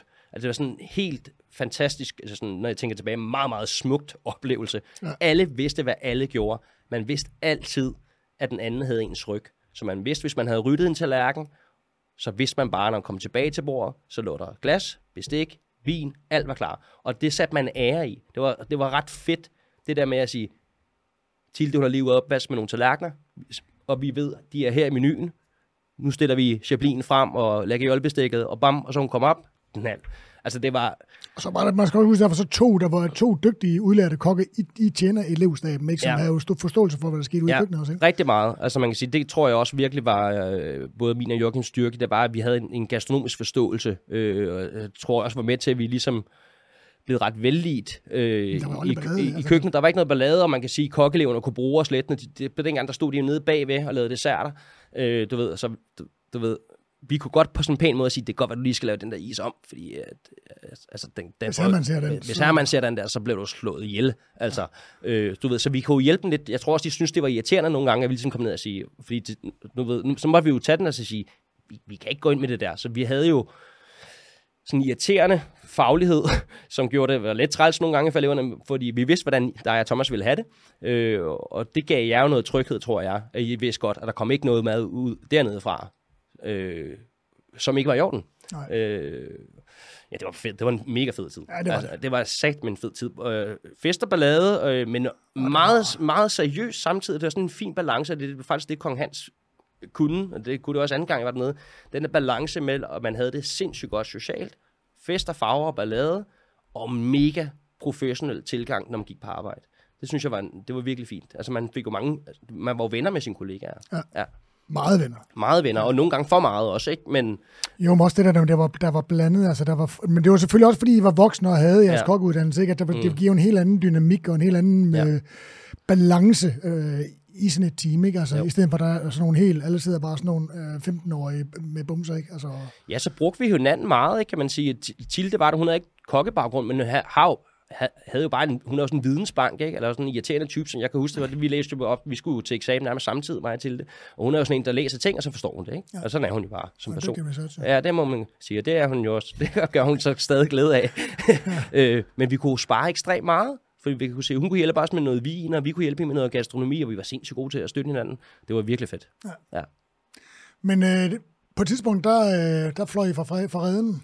Jamen, vi blev færdige. på samme tid, frygteligt. Ja, det var, ja, det er rigtigt. Øh, vi blev færdiguddannet jo. Øh, inden for ja, maks et år. Også fire, tror jeg. Ikke? Ja, for du er jo nedsat øh, læretid, og Joachim ja. er nedsat læretid, ja. Ja. og Tinde... Ja, for Fik- fanden, sådan var det. Hun fik jo afslag på et år, fordi hun var Yes, fordi god, meningen var, jeg kan nemlig huske det så tydeligt, fordi meningen var, at jeg skulle være færdig lidt før til det, men så fik hun faktisk afslag, fordi hun var så dygtig, som hun var. Og vi andre havde jo fået Jeg- afslag. Jeg skrev jo brev til skolen. Ja, altså det var helt tåbeligt, det der med, at hun skulle øh, ja. gå fuld... Øh, det var det også. Så jeg tror, at Tilde var til eksamen, og så tre måneder efter gik jeg til eksamen. Og øh, Jørgen blev der så som tjener. Ja. Jørgen blev der faktisk som uddannet tjener også, ikke? efterfølgende. Jeg kan sgu ikke huske, hvor lang tid han gjorde det. Jamen, det gjorde han. Han var der faktisk en, en periode. For den sidste del af min læretid, der var han i princippet også uddannet øh, tjener. Så han, han arbejdede faktisk som uddannet tjener dernede også i den periode. Øhm. Og det var en lidt, lidt turbulent tid, fordi der også var lidt en del udskiftning på restaurantchefstillingen, øh, og køkkenet var egentlig, sådan, jeg husker det, relativt stabilt øh, i den periode der. Nej, så blev man færdig jo. Altså, så det var jo ikke længere, så skulle man jo videre. Øh, Og hvad tænkte du der? Jeg, har faktisk et spørgsmål, hedder, hvad, altså, du valgte jo så kokkevejen, ikke? Altså, mm. hvorfor, hvorfor var det ikke øh, tjenervejen? Fordi, at, øh, og som jeg også har skrevet, du var jo en, du var jo en, rigtig, en, en, en rigtig god tjener, altså ja. På mange plan, fordi du havde kæmpe forståelse både for køkkenet og for restaurantens side, Mm. og kunne arbejde og øh, gøre dig forståelig. Og, Ja, altså min ambition med at tage tjeneruddannelsen var egentlig aldrig at skulle arbejde som tjener. Øh, jeg havde lyst til at tage den, og jeg havde lyst til at få den viden. Jeg, og ligesom så mange andre unge mennesker, så drømte jeg måske også om en dag, at jeg skulle være selvstændig. Så tænkte, det, det, det er sgu meget godt. Og så kan man sige, øh, Kong Hans Kælder var i top 3 i Danmark på det tidspunkt over de fedeste steder at være. Og især som tjenerelev. Øh, så, så, så man kan sige, det var jo også... Øh, det var jo en god investering, også at man fik nogle kontakter og nogle ting og så Det fandt jeg ud af, men det var faktisk ikke det, derfor jeg gik derind. Men jeg var også klar over, at hvis jeg skulle gå i tjenerlærer, så skulle det være på, den, på det højeste niveau. Og der var jo Kong Hans, kommandanten, eller to-tre andre steder, man ligesom kunne få, øh, øh, få det udfyldt. Ikke? Ja. Øhm, så for mig var det aldrig intentionen. Så, man, så jeg har aldrig øh, egentlig drømt om at skulle blive tjener eller noget som helst. supplement. Det var et supplement, øh, og folk, der er mange, der har spurgt mig, øh, om, hvorfor har du så spildt halvanden år på at skulle... Men jeg har overhovedet ikke spildt halvanden år på at blive tjener. Altså, jeg er blevet en langt dygtigere kok af at gå i tjenerlærer. Og, og, og, og det lyder lidt mærkeligt, når man har været væk fra faget, eller øhm, for det i halvanden år. Men, men den forståelse, man har fået for, hvad det vil sige at køre en service, er en helt, helt anden. Og det har virkelig hjulpet mig øh, i, i mine, kom, mine kommende jobs forståelsen om samarbejdet, hvor vigtigt det er, og respekten for, for tjenerfaget og alle de der ting. Altså, Gør sig umage. gør sig umage. Ja. Så der var, ja, det var fedt. Det var mega fedt. Det gulv. Så endte jeg nemlig på det gulv, og det var, jamen, jeg, jeg hjalp. Jamen, jeg, da jeg stod i tjenerlæge, arbejdede jeg også hele tiden. Det vil sige, når jeg havde fri en sjældent gang imellem for Kong Hans, øh, og øh, så tog jeg ind på det Paul og hjalp derinde, og jeg tog ud på det gulv og hjalp der, og så videre, og så videre. Så jeg var rundt omkring og hjalp som tjener forskellige steder. Og øh, så lærte jeg Morten at kende, som havde det gulv, som er øh, jo mærkelig, mærkelig restaurant i virkeligheden, og især på den tid. Øh, lille bitte restaurant, 22 sædepladser på Nørrebro. Dengang var det helt uhørt. Det var den første, Første seriøse restaurant på Nørrebro som der startede en, en fransk kanadier, eller hvordan var det var? Ja. Jeg kan ikke huske, hvordan den helt præcist, øh, men jeg ved i hvert fald, at Morten var jo i England og arbejdede for Gordon Ramsay og Marcus Waring og alle mulige ting og sager, og øh, kom hjem fra London der, og s- var faktisk på kokkeriet, det er ret sjovt, øh, sammen med en eller anden gut, som jeg ikke lige kan huske, hvad hedder, og de købte så det gulv sammen, og ret hurtigt fandt de ud af, at, at de skulle ikke drive forretning sammen, så Morten overtog den. Men det var et fantastisk sted. Altså, en lille bitte forretning, det var lidt ligesom at komme tilbage til, det var ligesom stod i læring. Øhm, der var Morten, øh, så var der mig, så var der en kokkelev, og så var der et par tjenere. Og så havde vi 22 pladser i menu, og så kørte vi bare. Øh, det er noget af det bedste mad, jeg nogensinde har lavet. Altså, det var, det var virkelig fedt. Altså, man havde jo... Det er ret nemt at overskue 18 kuverter. Altså, vi havde tit fyldt med 16-18 kuverter. Det er jo helt, altså, helt uhørt øh, crazy, og en menu, så man kunne bare give den fuld gas, ikke? Øh, det var faktisk der, jeg sådan begyndte sådan at tegne mit eget køkken lidt, vil jeg sige. Jeg kan simpelthen huske, om vi spiste det. det kan jeg heller ikke huske. Men øh, Det forestiller mig, vi gjorde det. ja, det gjorde jeg, man kan sige. Det var der, jeg begyndte sådan at arbejde meget med øh, og ligesom at tage nogle af de gamle, klassiske danske ting ind i det. Jeg arbejdede meget grøntsagsbaseret, faktisk øh, meget, meget grøntsagsbaseret. Øh, jeg kan huske, at Morten han havde ligesom to ting. Han sagde, når du skal være køkkenchef her, der er, du må gøre lige, hvad du vil, men der skal altid være foie på, og der skal altid være jomfruer på. Og ellers må du godt være. Så det var ret fedt. Og så er Morten jo en fantastisk øh, person, og en af mine altså, rigtig, rigtig gode venner den dag dag. Drev han to steder? Ja. Skal vi lige have et efternavn? Jeg, jeg ja, Morten Arnfeldt. Arnfeldt. Yes, ja. Morten Arnfeldt, øh, fantastisk, altså en, en dygtig klassisk kok, bærer meget, meget præg af at være sådan range, Ramsey-opdraget, gedin, dygtig håndværker, til, øh, virkelig god. Han drev det, havde det gulv der, og øh, så på en eller anden måde, jeg kan ikke huske, hvordan han kom ind i det, så blev han rodet ind i et eller andet Lufthavn. et lufthavnshotelsprojekt som noget konsulent, og endte faktisk med at sk- skulle bruge så meget tid derovre. Så helt tragisk, så ham, der drev det derovre, var forpagter, han, han gik selvmord. Så Morten, han overtog det faktisk. Øh, og det var faktisk rigtig fint, fordi at, at der kunne han, det var nogle rugbrødspenge, ikke? Ja. Vi havde en lille gourmet-restaurant, og så kunne han tjene nogle, øh, nogle, nogle rigtige penge, fordi det, det, det gulv tjente jo heller ikke nogen penge. Vi, Morten klarede sig, men det var også kun lige, ikke? Ja. Øh, Og så kunne du få lov til at udleve din Ja, så kunne jeg få lov at arbejde det der, og det var helt vildt fantastisk. Altså, der, der, der er noget helt vildt skønt i at være i et køkken, hvor at du altid er på arbejde med den samme. Det var også, ja. Du ved, der var, var ikke så... Allan. Hvad? Det var også Allan. Allan var også forbi en periode der, øh, som tjener her, ja. øh, efterfølgende, ja. Og hvor lang tid er du der? Jamen, der er jeg jo halvanden års tid. Og det er jo, snakker vi før Relais og Manfred og Ja, ja, ja, der var blev, ingenting. Altså, vi snakker altså om, at øh, jeg var på arbejde den dag i det røde ungdomshus, ikke? Ja. ja. Øh, og vi er faktisk blevet øh, barrikaderet inde i restauranten, og folk løb ind igennem kælderen. Det var en ret surrealistisk oplevelse. Ja, så det er så langt tilbage, at vi, altså, vi skulle hjem, og vi var nødt til at lade cyklerne stå, for der var partisaner søn over det hele øh, Nørrebro og sådan noget. Det var ret sindssygt. Øhm, og vi turde simpelthen ikke forlade stedet. Det var helt crazy. Så det er helt der tilbage, og det kan jeg ikke engang huske, hvor årstallet er, men det var, det var, en, det var en crazy oplevelse. De sad i futtog ude foran restauranten, og øh, politihunden Hvor, hvor lå den henne? øh, hvad hedder det, Kronborgade. Skulle jeg til hvad sige. ligger der nu? Jamen, der ligger noget, øh, det ved jeg ikke, der ligger noget bar, men det er jo den samme gade, som øh, Re- Relais ligger på Jespergade. Jægersborgade. Jamen, det skulle også godt være, der var Jægersborgade, faktisk. Det var, nej, det var Kronborgade. Gaden med ved siden af, men der var jo ingenting derude. Altså, det, vi snakker jo her, det her var jo også før Kin Kin åbnede på Nørrebro. Der Ja, ja, ja. intet Der var på Nørrebro ingenting. overhovedet. Ingenting andet end pizzerier og tilsvarende. Så det var i sig selv øh, jo crazy, at man kunne. Og det var sådan en restaurant, som havde ambitioner om at komme rigtig højt, men aldrig noget helt derop. Øh, det var sådan noget, du ved, når man blev anmeldt, så var det altid lige en, altså fem ud af seks stjerner, og meget positiv omtale, og guiden var også forbi og sådan noget, men det, det var sådan en forretning, hvor at, at, at mig og Morten ret hurtigt blev enige om, at hvis vi skal, hvis vi skal løfte den, så skal der investeres i den. Og Morten var, havde Kastrup, og han havde, den, og havde egentlig ikke lyst til at smide øh, økonom, økonomi i, der skulle løfte den. Øh, så jeg overvejede faktisk at købe den selv, og jeg kan huske, at jeg fik en rigtig, rigtig skarp pris. Dengang synes jeg, det var dyrt. Men det var helt crazy. Øh, det var så nok meget godt, at jeg ikke gjorde det, tror jeg. Øh, men øh, det var et fantastisk sted. Altså virkelig et fantastisk sted. Par år? Ja, par år, halvanden, to måske. Ja. Hvad så? Ja, ja hvad skete der så? Jamen, så skulle jeg jo stoppe hos, øh, hos Morten der, ikke? Øh, Morten valgte faktisk at lukke restauranten.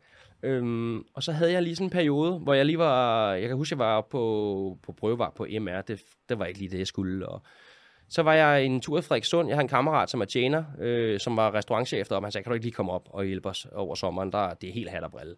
Så var jeg lige deroppe en periode, og noget, der hedder Tolvboden i Frederikssund. Havnen? Ja, lige præcis. Øh, ret fantastisk sted, som faktisk i dag drives af en af mine gamle kokke, en der hedder Steffen, øh, som jeg havde som kok på kokkeriet, sådan lidt, lidt specielt. Men det var en lidt speciel forretning. Øh, Frederikssund var meget provins, øh, men Med en kø? Ja, det var det faktisk. Øh, især madmæssigt, ikke? Men vi, vi lavede noget god mad og sådan ting, og så, men det var ikke, altså, jeg fik ikke udlevet det, jeg skulle der. Øh, og øh, hvad ender jeg så med? Jo, så er jeg jo der, og så ringer du til mig på et tidspunkt, og så siger jeg, du skal lige tage ned og snakke med Rasmus. Grønbæk. Rasmus Grønbæk, ja, som jo havde præmis. Øh, og der korrigerer dig lige, for jeg har faktisk aldrig været på Grønbæk og Church. Jeg var jo på præmis øh, med Rasmus, Det er rigtigt. ja, øh, som jo i dag hedder AOC, ja. øh, og kom derned som souschef.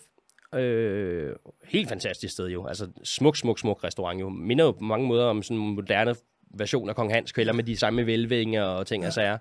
Øh, og det var jo Christian Aarø og, og Rasmus Grønbæk, der, der drev den, og jeg blev så ansat som souschef der, havde, havde øh, havde en kort, en god tid. Øh, der, det var en lidt speciel tid. Det var en lidt turbulent tid. De havde lidt knas i deres ægteskab, hvis man kan kalde det det. Øh, mit indtryk var også, at der var lidt udfordringer i forhold til økonomien. Præmis var lidt sådan et, et lidt specielt sted, fordi at det var sådan et sted, alle snakkede om. Fordi Rasmus er jo så dygtig en kok, og lavet noget fantastisk Ja, mad. Ja. Øh, og det var sådan en, det er lidt ligesom Milke og Hurtigkarl i dag, ikke? Hvorfor er det, de ikke får den stjerne? Hvorfor nu? Og alle de der ting, altså, og jeg, jeg tror, det fyldte rigtig meget hos, hos Rasmus og, og Christian også, og, og de havde nogle gnidninger, og det- og det skabte noget, sådan er det jo. Når- Når der er gnidninger i ejerkredsen, så drysser det jo ned igennem øh, øh, lagene, og så der var, no, der var dårlig stemning. Altså, det kan jeg lige så godt bare sige, som det var. Og det, og det, det var jeg ikke. Det gad jeg simpelthen ikke. Heldigvis fik øh, altså, skulle Rasmus ja. Ja. videre at åbne ja. Ja. sin egen restaurant, Grønbæk og Ja, og man kigger tilbage på det. stjerne. Ja, ja, når man kigger tilbage på det, så tror jeg også, det er det bedste, der nogensinde er sket for Rasmus, fordi han ligesom skulle genopfinde sig selv nede på Grønbæk og Churchill, hvor han lavede fantastisk restaurant nede også. Øh, og han fik sin stjerne øh, helt fortjent. Det var den sådan set også på præmis, hvis du spørger mig. Ja. Men, men det samarbejde, det var bare nødt til at stoppe. Der var dårlig stemning, altså, øh, og, og det skyldtes alle mulige årsager. Øh, og det gad jeg bare ikke.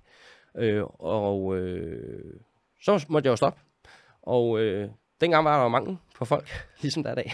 Ja. Øh, og især dygtige folk, så det var ret nemt at få jobs. Så øh, jeg tog på arbejde, kan jeg huske, og så besluttede jeg for, at det her, det gider jeg sådan slet ikke mere. Øh, og så ringede jeg rundt til et par stykker, og så siger jeg, jeg har ikke sagt op endnu, men jeg kommer til at sige op inden for næste uge, øh, så du har du noget job. Og så endte jeg jo faktisk øh, over hos Kasper Rune Sørensen på hans nye projekt. Altså Kasper var jo køkkenchef for kommandanten en, en periode, og vi kendte hinanden fra, fra Elstiden, fordi jeg, jeg faktisk engang ansat Kasper som kok over på Els. Nå, Og han gik faktisk, det er en ret sindssyg historie. Han var altså, han arbejdede som kok øh, under mig på Els, og kom direkte fra Els til togstjernet, øh, så kommandanten, og rykkede direkte derover. Øh, jeg havde ham jo også, ja, faktisk, men ja. det er fandme mange år siden. Ja, men Kasper har et relativt langt CV, har været rigtig mange forskellige steder, ikke? Øh, og var derovre. Han startede så et projekt, altså han, han købte jo øh, Tyven og Kokken, ikke? Ja. Og hans kone og elsker, hvad den pokker den hed. Det er ma- Magstræde, ja. ja. Øh, det, der ligger en gårdsforretning i dag, tror Præcis. jeg. Ja. Øh, skørt, sjovt, fantastisk hus med fire etager, helt frygteligt. Altså op og ned ad trapper og sådan nogle ting. Men der kørte Kasper den derovre, også med ambitioner om, at der skulle være Michelin og ting og sager. Øhm, Hvad var det dernede? den Nouveau, Nouveau. Ja, restaurant Nouveau blev den sådan. Den startede med at hedde Kokken og Tyven, og så gav han et nyt navn. Ja. Øh, og der var jeg jo, jeg var der faktisk ikke så længe. Jeg tror, jeg har været der et halvt år, måske lidt over et halvt år. Og så var det, du for, så ringede igen. Og så sagde du, at øh, jeg skulle komme tilbage på Kong Hans. Og det havde du vist gjort et par gange før også. Eller spurgt, om jeg havde lyst til at komme tilbage på Kong Hans. Øh, I køkkenet. Øh, og jeg kan i hvert fald huske, fordi der, der var jeg sammen med Line, og jeg kan, jeg kan i hvert fald huske, at du har ringet et par gange, hvor jeg havde, var i et job, hvor jeg sagde nej. Øh, eller sagde, det kan jeg ikke. Øhm, så der kan jeg i hvert fald huske, at jeg ringede til Line, og så siger jeg, nu har Thomas ringet igen, og jeg tror, jeg skal sige ja nu. og så sagde jeg ja, og så startede jeg jo som souschef på Kong Hans, ikke? Ja. under dig. Og der, der begik jeg jo en fejl, kan man sige. Jamen, jamen ikke, ikke med ansatte, men jeg havde jo regnet med, at, øh, at Mark og dig, som jo var souschef, ja. Ligesom kunne køre det der sammen. Mm-hmm. Og det ikke. Og det var for bøvlet, så vidt jeg husker. Jamen, ja, jeg tror, du husker det værre, end jeg gør. Okay. Øh, men man kan sige, der var to souschefer, som, altså mig og Mark, øh, Som er- som Meget forskellige. Skal vi bare sige, Ja, vi er meget forskellige, men i virkeligheden så fungerede det egentlig meget godt øh, med, at vi var så meget forskellige. Øh, fordi vi var begge ambitiøse, og vi var begge øh, ville det bedste for stedet, og havde en masse ambitioner på stedets Og veje. jeg begge to været altså, en, ret stor aktie i det, fordi Ja. Jeg, jeg har været der en lang tid begge to. I kendte Ja. butikken rigtig godt begge Ja. ja. to. Øh, så jeg synes faktisk, at mig og Mark havde et rigtig godt samarbejde, øh, og også med dig. Øh, og det er i hvert fald sådan, jeg husker det. Øh, men både Mark og, og jeg var meget unge, øh, og, og var meget ambitiøse, og øh, havde en klar holdning til, øh, hvordan et sådan køkken det skulle køres. så det var... Ja, så det er jo en ting, og så Ja. kan man så sige, altså når man, når man er souschef sådan et sted, så bør man jo i hvert fald, det her er der, synes jeg, i hvert fald tilstræbt øh, gennem årene med de dygtige souschefer, jeg har haft, at de, man, så har man også et eller andet at sige. Mm. Det er mig, der har den overordnede, ja. øh, hvad skal man sige, øh, forkørselsret i forhold til, hvordan menuen skal skrues ja. sammen, og, og det, den røde tråd og DNA'et og alt det der. Ja. Men jeg husker det meget som om, så lige pludselig så er der så tre mennesker, der skal deles ja. og høres alle Ja. sammen, når man skal laves, når skal laves menu, ikke? Ja, og det tror jeg, det er måske nok det, du betragter som bøvlet, fordi det tror jeg var bøvlet, fordi du prøvede øh, meget at ligesom få os inddraget i det der øh, menu-ræso, fordi du godt var klar over, at det ville vi gerne. Øh, og det synes jeg egentlig, det, det, det vil jeg godt rose dig for, for det var du faktisk god til at få os inddraget. Men jeg tror, det der kunne skabe noget bøvl, det var jo, og det ved du jo selv, hvis man ligesom har en ret ind i hovedet, og du ved sådan, så, så får man lagt den frem til køkkenchefen, i det her tilfælde dig, og så siger du, det er en rigtig god ret, men vi gør lige sådan her fordi at så er det en rigtig kong Hans ret. Så er det jo ikke, så er det jo ikke den samme ret. Det er ikke, fordi den er blevet dårligere, men så er det ikke den samme ret. Nej. Øh, og jeg tror, det kunne godt, og jeg tror også, du nogle gange følte, at du var nødt til at give os noget snor. Ja. Øh, Men kan du huske, fordi at der må have været en, der må have været en grund til, at jeg tænkte, nu skal vi have to øh, souschefer. Jamen, jeg, jeg kan ikke huske, hvad den Skulle jeg begrundelse... noget andet, eller, eller var jeg Nej. havde projekter på sidelinjen, eller hvad har det Nej, det, jeg, jeg kan ikke huske det. Altså, de projekter kom jo først senere øh, med, med nogle af de andre projekter, du havde. Jeg tror egentlig bare, at du havde... Jeg ved jo ikke reelt, hvad grunden har været. Jamen, det kan godt at vi har talt om det. Øh, ja, det kan jeg ikke huske i hvert fald. Ikke huske det, for Nej, jeg tænker, jeg der må have været en, en helt klar grund til det. Ja. Øh, jeg ved det simpelthen ikke, øh, hvad der har været en grund. øh, Hvad havde grund. Men man kan sige, summa summarum var i hvert fald, at, at, at det, det gjorde, der lige pludselig var en kaptajn og to løjtnanter, ikke? Ja. Øh, som på mange måder var meget forskellige. Mig og Mark var meget, meget, meget forskellige. Øh, men havde en madmæssigt øh, forståelse for hinanden. Så vi, vi altså, Mark er også klassisk skolet og en meget, meget dygtig håndværker. Det beviser han jo også den dag i dag, kan man sige. Ikke? Øh, øh, Mark Kong Hans, hvis nogen skulle ja. tvivl. Øhm, så jeg husker det faktisk som en rigtig, rigtig, rigtig god tid. Øh, vi havde nogle rigtig dygtige folk. Vi havde nogle rigtig dygtige kokkelever. Altså virkelig dygtige kokkelever. Øh, som virkelig var med til at løfte det. Altså det var jo, Philip var der jo, og Philip Scheel og Andreas, og Daniel Dittmann var der jo også i en ja. periode, og så havde vi en masse dårlige elever også, men vi havde en god kerne og nogle virkelig dygtige kokkelever. Jonas var der også i en periode, ikke? Øh, og jeg tror Simon nåede også at starte den, øh, dernede og sådan nogle ting. Så vi havde et virkelig øh, sindssygt hold. Øh, og jeg tror, at øh, jeg tror, jeg tror, det har været sværere for dig at have to souschefer, end det var for os, at der var to souschefer. Jeg kan i hvert fald huske, det er sådan nogle af de sjove ting. Jeg kan huske, at jeg, jeg, jeg har faktisk aldrig fået skideballader, tror jeg. Men jeg, jeg, det nærmeste, jeg har fået det, jeg kan huske, at vi engang, du engang kom op i service, så mig og Mark, vi, vi var jo ambitiøse, så hvis vi kunne få losset køkkenchefen ud af det servicekøkken, så var det bare fedt, ikke? Fordi så kunne vi styre det. Øh, Ja, tak. Ja, øh, og jeg kan huske, at jeg engang kom op og var sådan helt tøse for med, og så siger jeg, nu vil jeg fandme også være med til at køre service. Og vi, hvis vi kunne smide dig ned til, øh, på, på kontoret og ordne kontorarbejde dernede, så synes vi bare, det var mega fedt. Og det var egentlig ikke, fordi vi ikke ville have det op i køkkenet, men det var bare, det var vores ambition jo. Nu, vi, nu, nu skulle vi skulle vise, at vi godt kunne køre det køkken, ikke? Så det har været lidt specielt, tænker jeg. Jamen, jeg husker nogle af de der, i, i de der fordi det, jo, det går jo op og ned, og det gør det jo i brancher, især mm. når man er et sted så mange år. Altså, jeg husker meget de der, også mens I var tjenerelever, der er Joachim, altså, mm. jeg husker meget det der, når der var, når der så var et godt, øh, et godt, øh, et godt køkkenhold, Mm. så var det jo tit, jeg stod i, øh, altså kun stod i klappen, og Ja. ikke kørte fisk samtidig, men man Ja. stod i klappen og anrettede. Ja. Og i nogle perioder havde jeg jo sindssygt meget tid også, og, og prioriteret at gå i restauranten. Ja. Øh, og jeg kan huske nogle af de der, hvor jeg sagde, i aften, der serverer jeg alt mad. Ja. Det, det, jeg, jeg, kan huske, jeg tror, jeg gjorde det med Joachim et par gange. Ikke? Ja. Altså, så han ligesom, han ligesom tog ligesom med at rydde af, og så, så vi, så vi, altså, vi var sådan set måske halvanden mand Mm. øh, på tjenersiden, og ja. så mig, der ligesom... Ja. Og så alt andet, det var jo at dække op og, og komme med vin og vand og tage imod folk og alt det der, ikke? Altså, Mm. Og så kørte vi bare maden. Altså, Ja, ja, ja. Det, det var mega fedt. Jamen, jeg husker det også som øh, mega fedt, og man kan sige, at det der servicekøkken på Kong Hans var, var jo gammelt og, og, og lille, men det er jo et fantastisk servicekøkken. Ja, Ja, altså fantastisk fantastisk, fantastisk servicekøkken, ikke? Øh, fordi du havde gæster, du havde totalt styr på, hvor gæsterne kunne se alt, hvad de bevægede sig, og, Følg med i bordene, vi- hvornår tingene skulle og, vi, køre. og vi var jo en, altså alle sammen øh, i køkkenet en væsentlig del af at servere Ja. ja. maden. Øh, det var ikke normalt, det var ikke, det var ikke normen, det var, det, var, det var det måske på det allerbedste, man kan sige. Men alt dernede var jo bare sådan, altså bare det der med, at man gik ned med bakker, øh, Ja. du ved, og man satte, Og det gjorde alle. alle gik ned med bakker, og man var ikke for fin til at løfte en bakke, og det var uanset om man var køkkenchef, souschef, restaurantchef, eller tjenerelev, eller brødpige, eller hvad det man var, så var det bare sådan, det var. Så der var ikke noget i det, men det var, det var det, Kong Hans er jo et fantastisk sted, altså det er det jo stadig, altså det, det er jo, det er svært at forklare, tror jeg, men alle dem, der har været på Kong Hans, bilder jeg mig ind, tænker tilbage på et fantastisk tid. Det kan jeg slet ikke forestille mig. Ej, jeg tror godt, jeg kom på et par stykker, der ikke Ja, synes det. måske nogle få. Men, men dem, der ligesom var en del af, af kernen, hvis man kan kalde det det. Den, altså sådan er det jo, når man er et ambitiøst sted, og det skal man også huske. Det, du har helt ret, der er selvfølgelig nogen, der har stoppet dernede fra, og ikke synes, det var så fedt at være der. Øh, men alle, der gerne ville det, og havde ambitioner, de fik også så meget frirum, så det var en fed arbejdsplads at være på. Ja.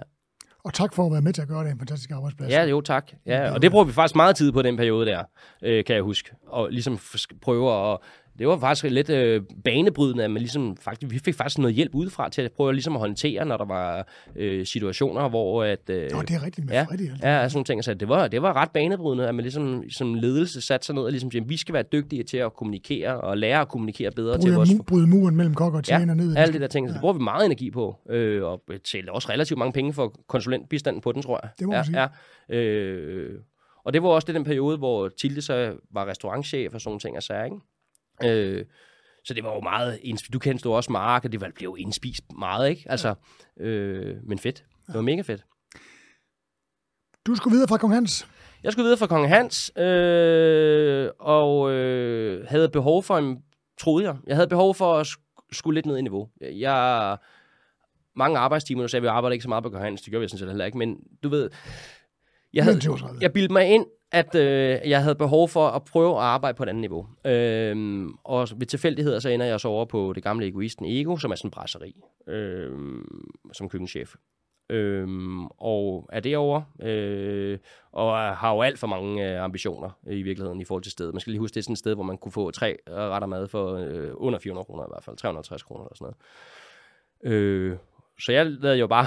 Øh, Michelin-mad på, øh, på, på et brasserie. Jeg kan huske, at det var, vi havde kun branchefolk. Der var, der var ingen almindelige genster. Det var sådan, at alle, alle, alle, der kom der spiste, det var folk, der var i restaurationsbranchen selv. Fordi at, at man kunne få, altså det var så latterligt billigt.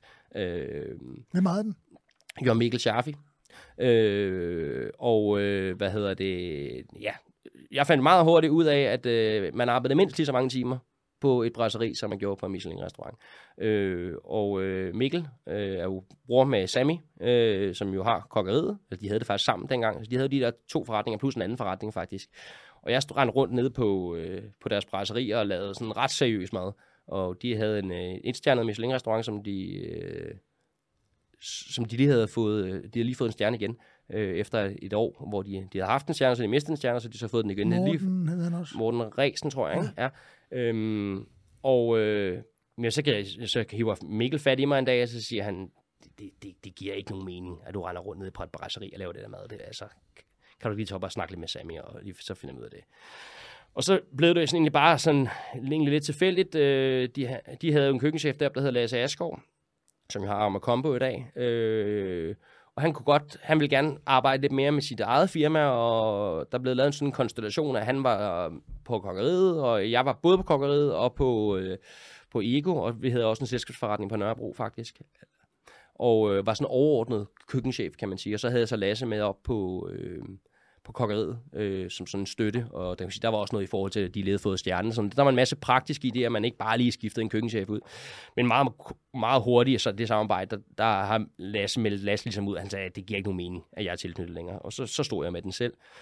Og så kom Camille jo, vores datter, og øh, så må jeg jo ligesom også øh, sige, det der med at være køkkenchef på tre forretninger, det, øh, det er lidt svært. Så jeg er jo fat i mig, og så siger jeg, vi er nødt til at finde en løsning, fordi enten så er jeg overordnet køkkenchef, skal der være en køkkenchef, køkkenchef på stedet, Øh, eller også, så skal jeg dedikere mig et af stederne. Og så der blev det meget hurtigt, at jeg dedikerede mig på, på øh, og ligesom slap de andre forretninger. Og så var du så en ganske kort periode. Så var jeg lige en kort periode på 9,5 år. Ja. ja.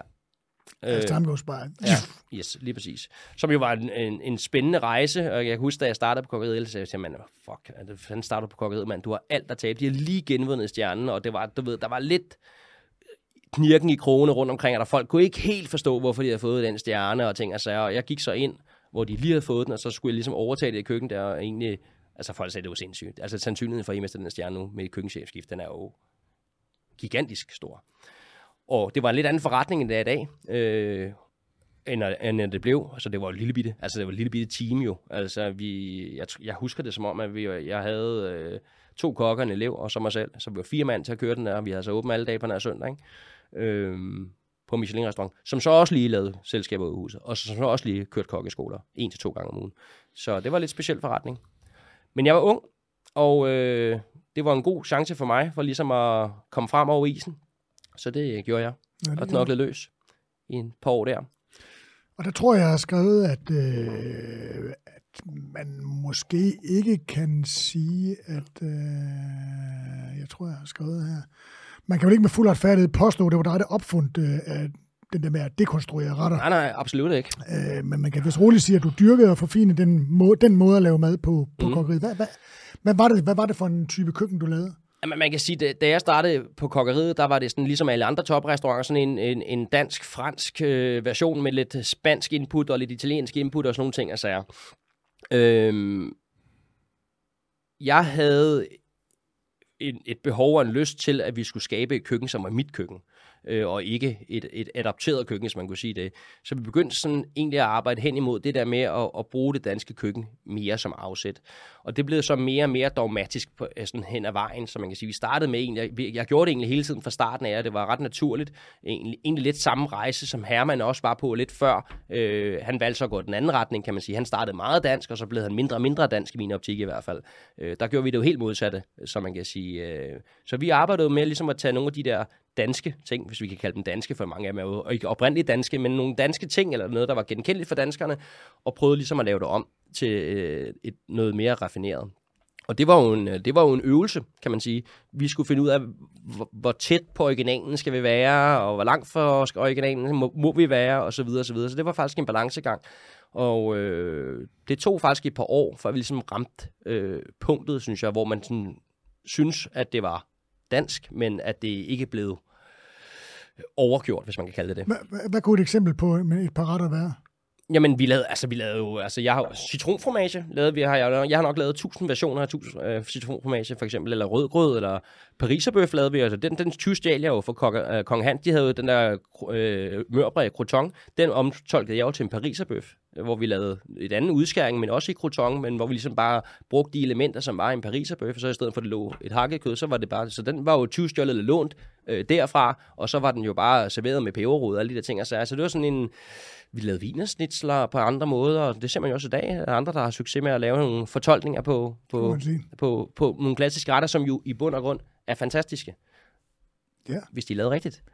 Og det danske køkken havde ikke et særligt godt ry øh, i Danmark, øh, eller andre steder for den sags skyld, fordi det var uelegant. Øh, så det var, det var en spændende øvelse, og, og det var, der, der er noget, jeg kan meget godt lide faktisk at arbejde i sådan nogle ret hardcore rammer.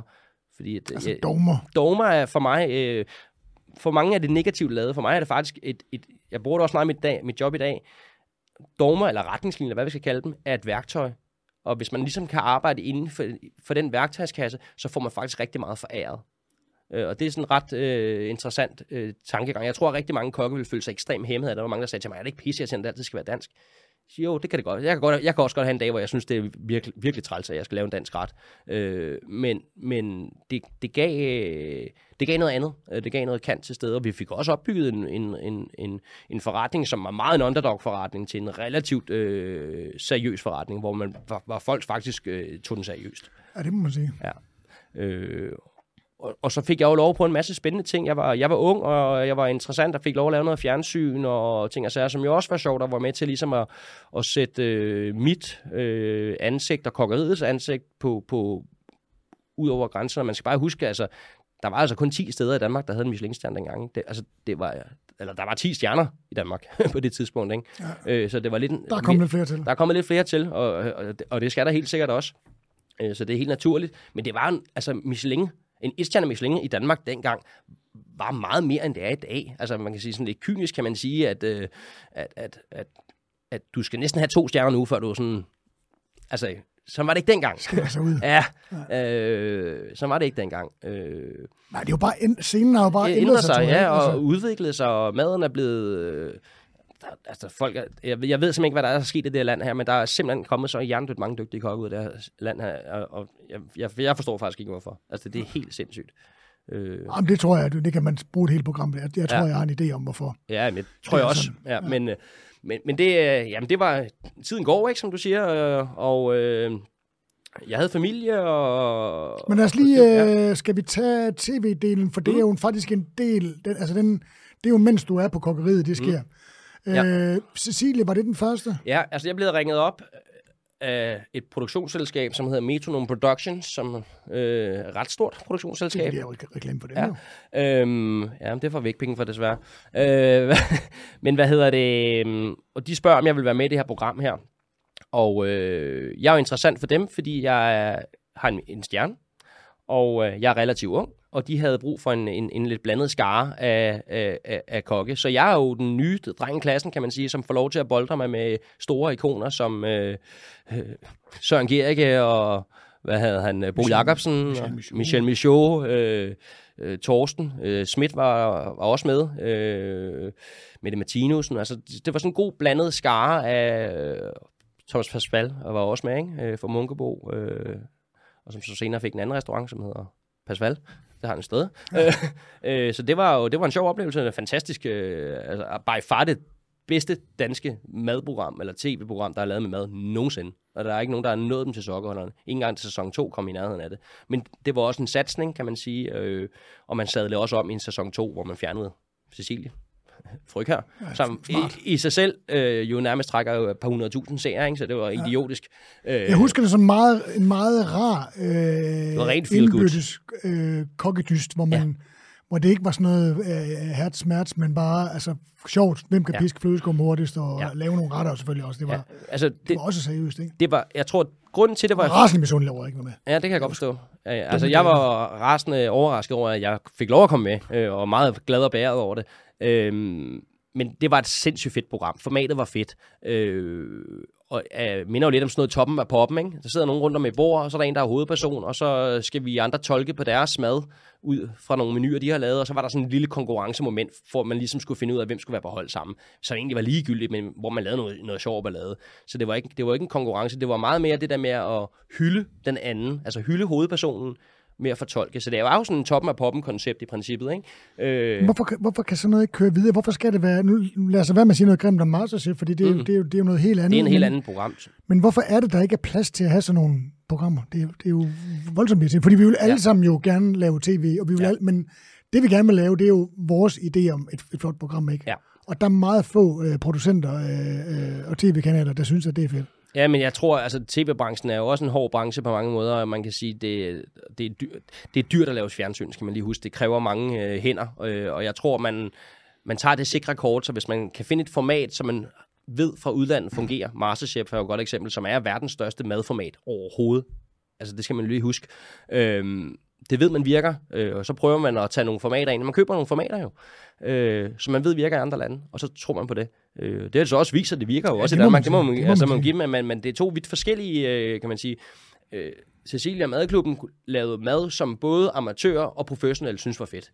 Jeg tror, at de fleste professionelle, al respekt til Masterchef, jeg har selv været dommer der, og jeg synes, det er et fantastisk produktion, øh, appellerer jo ikke til professionelle. Det her appellerer til her og for Danmark, som jo er noget andet. Så jeg ser Masterchef som et underholdningsprogram, meget mere end et madmedlandningsprogram. Ja. Og det synes jeg ikke, der er noget galt i. Det skal man bare forstå og acceptere, at det er et underholdningsprogram. Hvor at det andet måske var et meget mere madprogram. Vi har jo også lavet nogle andre madprogrammer på andre kanaler, som var meget mindre formater, som jo var meget mere madprogrammer. Nå ja, vi har sgu da lavet tv sammen. Vi har lavet sammen, tv ja. sammen også og sådan nogle ting, ikke? Det var også øh, pisse sjovt.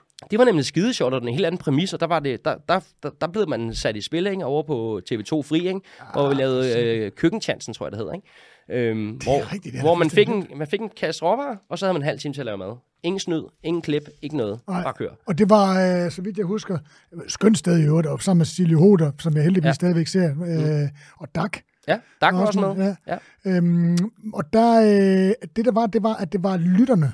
Det var, det var så, lytternes ja. forslag til råvarer, ja. Ja. vi så skulle lave noget ud fra. Det ja. var ikke altid dem. Det var noget Ej. med et glas syltet as og en blodpølse. Og... Ja, det var det. Men man kan sige, at grunden til det, jeg synes, det var sjovt at lave, det er jo fordi, der blev, altså, der blev man jo sat på spidsen, ikke? Altså man kan sige, det er jo en af de ting, jeg savner lidt, fordi øh, for nogle af de store kokkeikoner, vi har hjemme, de, de tager ikke, altså, de vil helst ikke fejle, og det synes jeg er pisseærgerligt, fordi altså, man må godt lave fejl. Altså det, det, det synes jeg er sådan en, det er en listen misforstået, at, at man ikke må lave fejl. Og man kan sige, sådan et tv-program embraced det, der kom noget mærkeligt mad ud af det. Jeg kan huske på et tidspunkt, der fik jeg sådan noget sojamælk og kalkun et eller andet, ikke? Altså var man sådan lidt, what the fuck? What the fuck? altså, men, men så må man tænke kreativt, og så må man ligesom få det bedste ud af det, ikke? Ja. Øh, og jeg tror, at seerne synes, det var et sjovt program.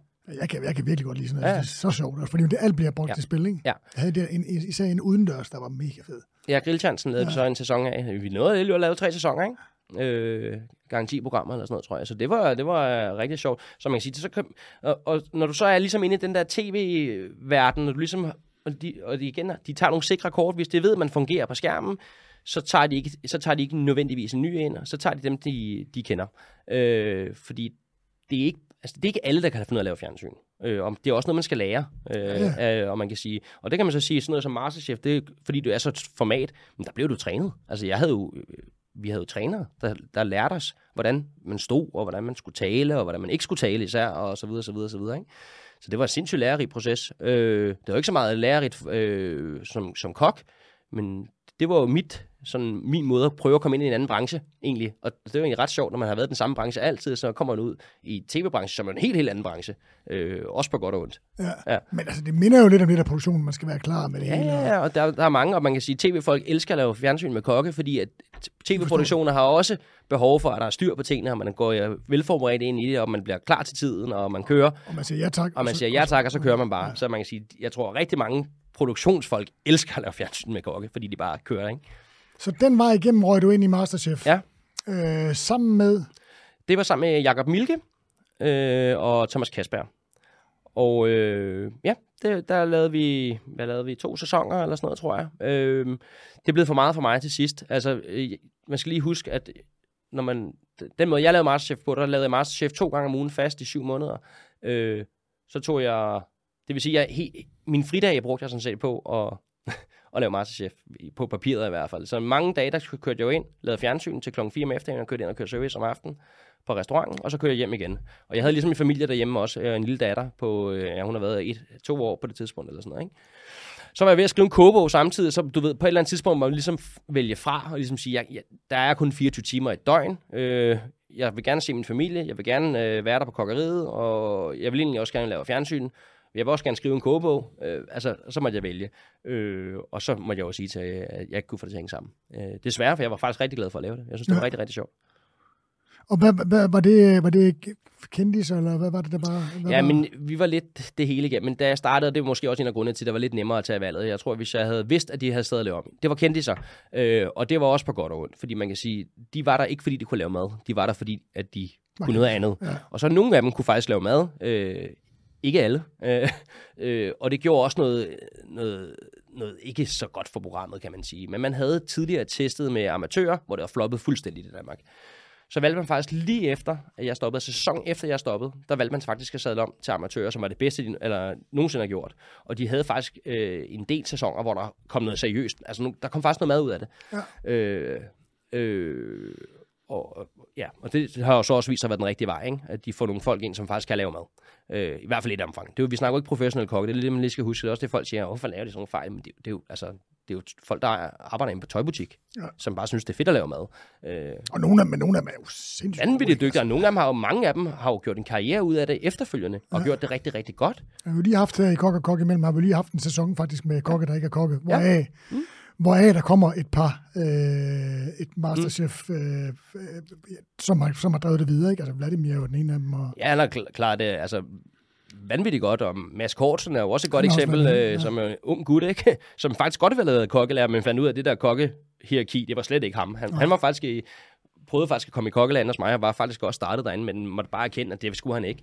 Og det synes jeg er mega flot at selverkende at sige, det her, den her jargon, den her måde at drive, det skal jeg slet ikke. Det er slet ikke det, jeg vil med mad. Ja. Og så har han trukket sig ud, og så har han lavet sit eget, ikke? og så har han lavet ja, sit op. Meget sjovt. Meget godt, han har jo bravende succes. Øh. Og det vil sige, at uh, altså, så, tv, øh, muligheden for at lave tv, øh, har, den, har den været der efterfølgende? Ja, jeg har lavet lidt småt her og der. Øh, ikke, øh, ikke vildt meget. Ej, det er ikke også forkert at sige. Jeg har lavet en del fjernsyn. Øh, så lavede jeg, jeg lavede lidt dræb din livret. Eller, altså, jeg lavede en masse sådan små ting.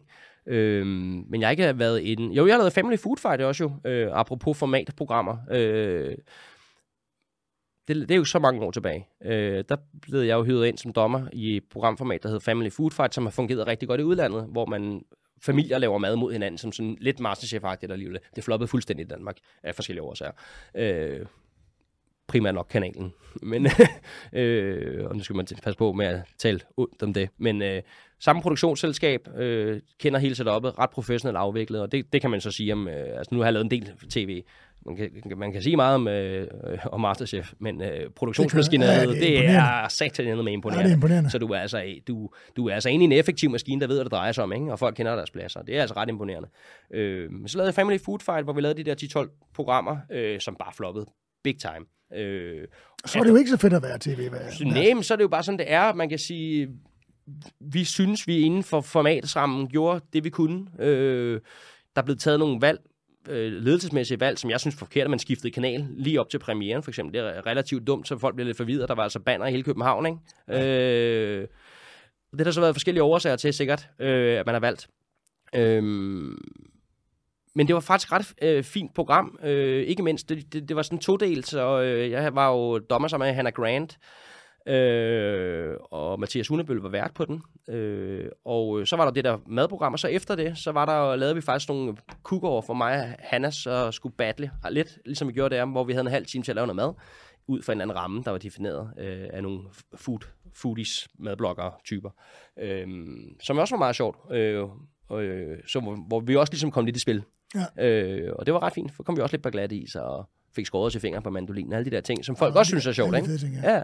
ja. Øh, men, men ja, det, det, det virkede ikke. Og efter har jeg ikke rigtig øh, lavet så meget. Jeg har været inde og vikariere lidt på Masterchef, og været lidt gæstedom og sådan ting, altså, men, men ellers ikke.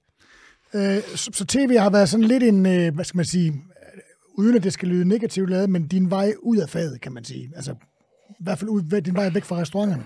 Nej, ja, på, Ja det, ja, det ved jeg ikke. Det, sådan tror jeg ikke, jeg ser det helt. At man kan sige, TV... Det skulle ikke lyde negativt. Nej, nej, det var ikke negativt, men man kan sige, jeg tror, at øh, tv åbnede op. Altså, det er jo det, tv-formatet kan. Det er, at lige pludselig, så bliver man jo jeg er ikke så vild med at bruge ordet kendt ansigt, men, men det gør man jo. Altså den brede befolkning, altså man, man kan sige, når du er i restaurationsbranchen, så kender man indspist hinanden. Man ved godt, hvem de fede kokke er, men herre fru Hakkerbøf kender dig ikke. Når du begynder at lave Masterchef eller andre tv-formater, så begynder almindelige danskere også at kende dig. Og når når, når de gør det, så er der, åbner der så nogle andre muligheder. Men jeg lavede jo, stoppede jo med at lave fjernsyn i lang tid, før sådan, at, at, at jeg stoppede på kokkeriet jo. Så man kan sige, grunden til, at jeg stoppede på kokkeriet, var fordi, jeg havde været der i næsten 10 år, og jeg følte ikke, at jeg kunne bidrage med mere til kokkeriet. Nej. Så derfor var det naturligt for mig at komme videre. Og det ved jeg godt, hvad det var, for det tror jeg faktisk lidt, jeg var lidt med til. Det var, du, du er jo... Øh, det, det, det var du med til. Du, du skabte jo en relation over mod Lykkes Mose også. I, I den forbindelse beslutningen var faktisk øh, taget øh, inden der, men det, det var jo så fik jeg et tilbud om at komme ud af branchen, hvis man kan kalde det det. Og der havde jeg jo, det var svært. Altså, det var virkelig, det var sgu svært for mig, øh, kan jeg mærke, øh, eller kan jeg huske det der med ligesom, det var meget ens DNA, det der med at være i restaurationsbranchen, ikke? Men jeg havde ligesom besluttet mig for, at det skulle, jeg, jeg, skulle, jeg skulle væk fra restaurationsbranchen. Af familiemæssige årsager? Ja, familiemæssige årsager, og så havde jeg ligesom to scenarier, som jeg så det. Jeg, jeg var blevet midt af kokkeriet, og øh, følte ikke, at jeg i det setup, der var på kokkeriet, kunne komme videre med stedet. Og så havde jeg det lidt sådan, så er der ikke nogen point i for mig at være her. Det er der, og så kan man sige, så tog jeg ligesom den beslutning. Men det var en lang, sej beslutning, kan man sige undervejs i den beslutning, så hiver du så fat i mig, og øh, jeg bliver sat i kontakt med Lykkes Mose, og øh, laver så en aftale med dem, øh, som er helt crazy. Altså, de ville rigtig gerne have mig til sydlandene, fordi de ventede altså otte måneder på mig. Ikke? Fordi ja. jeg, jeg havde ligesom... Jeg synes, det var alt for lang tid. ja, ja, det var det også. Men man kan sige, øh, det er jo så deres valg, ikke? Øh, så fik vi lavet en ordning, som der gav mening for begge parter. Øh, men jeg havde jo, altså efter 10 år på kokkeriet, havde jeg jo ikke lyst til at bare smide det hele på gulvet. Øh, og, og der er jo en risiko øh, for, når der er et, et køkkenchefskift, at, at, at guiden sætter øh, fokus ind på, øh, på, på restauranten. Så jeg prøvede jo efter bedste evne at hjælpe Sami så meget øh, på rejsen. Så øh, vi er blevet meget hurtigt enige om, at øh, det var ikke, jeg vil gerne understrege, det er altså ikke noget, jeg er blevet pottet ud at gøre. Det var, det var også et ønske fra min side om at levere det ordentligt. Det siger måske mere mig, end det siger om så meget andet. Jamen, det tror jeg. Det ja, ja, øh... Jamen, jeg tror, det var mere ud fra det, altså, synspunktet, at der manglede i den grad sådan en som dig derude dengang. Ja. Og det var fandme lang tid at gå og vente. Ja. Men hvad øh, hedder... Måske, lige, måske man lige fortælle, altså det er jo Lykkes Mose, som jo ejede øh, Kong Hans og Fasledekro dengang, ja. og øh, Lykkes Mose Vinimport, havde, har et flagship store ude på Nordre Tolbod i København, som jeg blandt andet var lidt med til at, at i hvert fald at sætte gang ja. i på en anden måde, end det startede øh, på et tidspunkt. Og det var et, sådan et, et virkelig, en virkelig high-end øh, fødevarebutik, hvor ja. med convenience, øh, vi lavede convenience, inden der var convenience. Og ja. Øh, det var, det, var, det var virkelig fedt. Så det var et sted, hvor, hvor der kom rigtig mange konghanskælder og rigtig ja. mange øh, fastledekro kunder. Ja.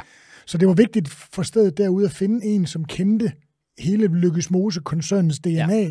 Kendte gæsterne, kunne gå rundt og snakke med folk, og ja. så øh, havde en viden om de retter, som som, som, var, som var i det her univers, ja. altså øh, konfiterede vakler og ja. øh, jordskokkebisk og hvad fanden ved jeg, alt ja. muligt andet, som ligesom havde en relation til kong, til, til kong Hans og Færdslede Mm. Det var vigtigt at få sådan en, der både også, altså fordi, kvad din tjeneruddannelse, og skulle lige snakke med folk, du ved, og, og, og, og verden, og, og, mm. og have en profil. Det var, det var lidt det, det, der var vores tanke, dengang vi mm.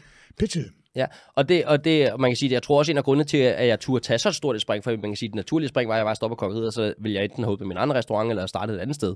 Øh, men jeg tror også, grunden til, at jeg turde ligesom at trække mig ud fra restaurationen, det var netop, fordi det var Lykkes Mose. Og jeg ja. kendte jo Lykkes Mose, og kendte DNA'et, og, og, og kendte Jakob og, og resten af familien, øh, og ved, hvad de står for, man kan sige. Så derfor turde jeg godt kaste mig ud i det, ikke? Øh, og det var en spændende rejse. Øh, men det blev jo så også en anden rejse, end den, du havde forestillet dig i starten. Ja, det blev en helt, helt anden rejse, for man kan sige. Jeg, blev, jeg startede med ligesom at...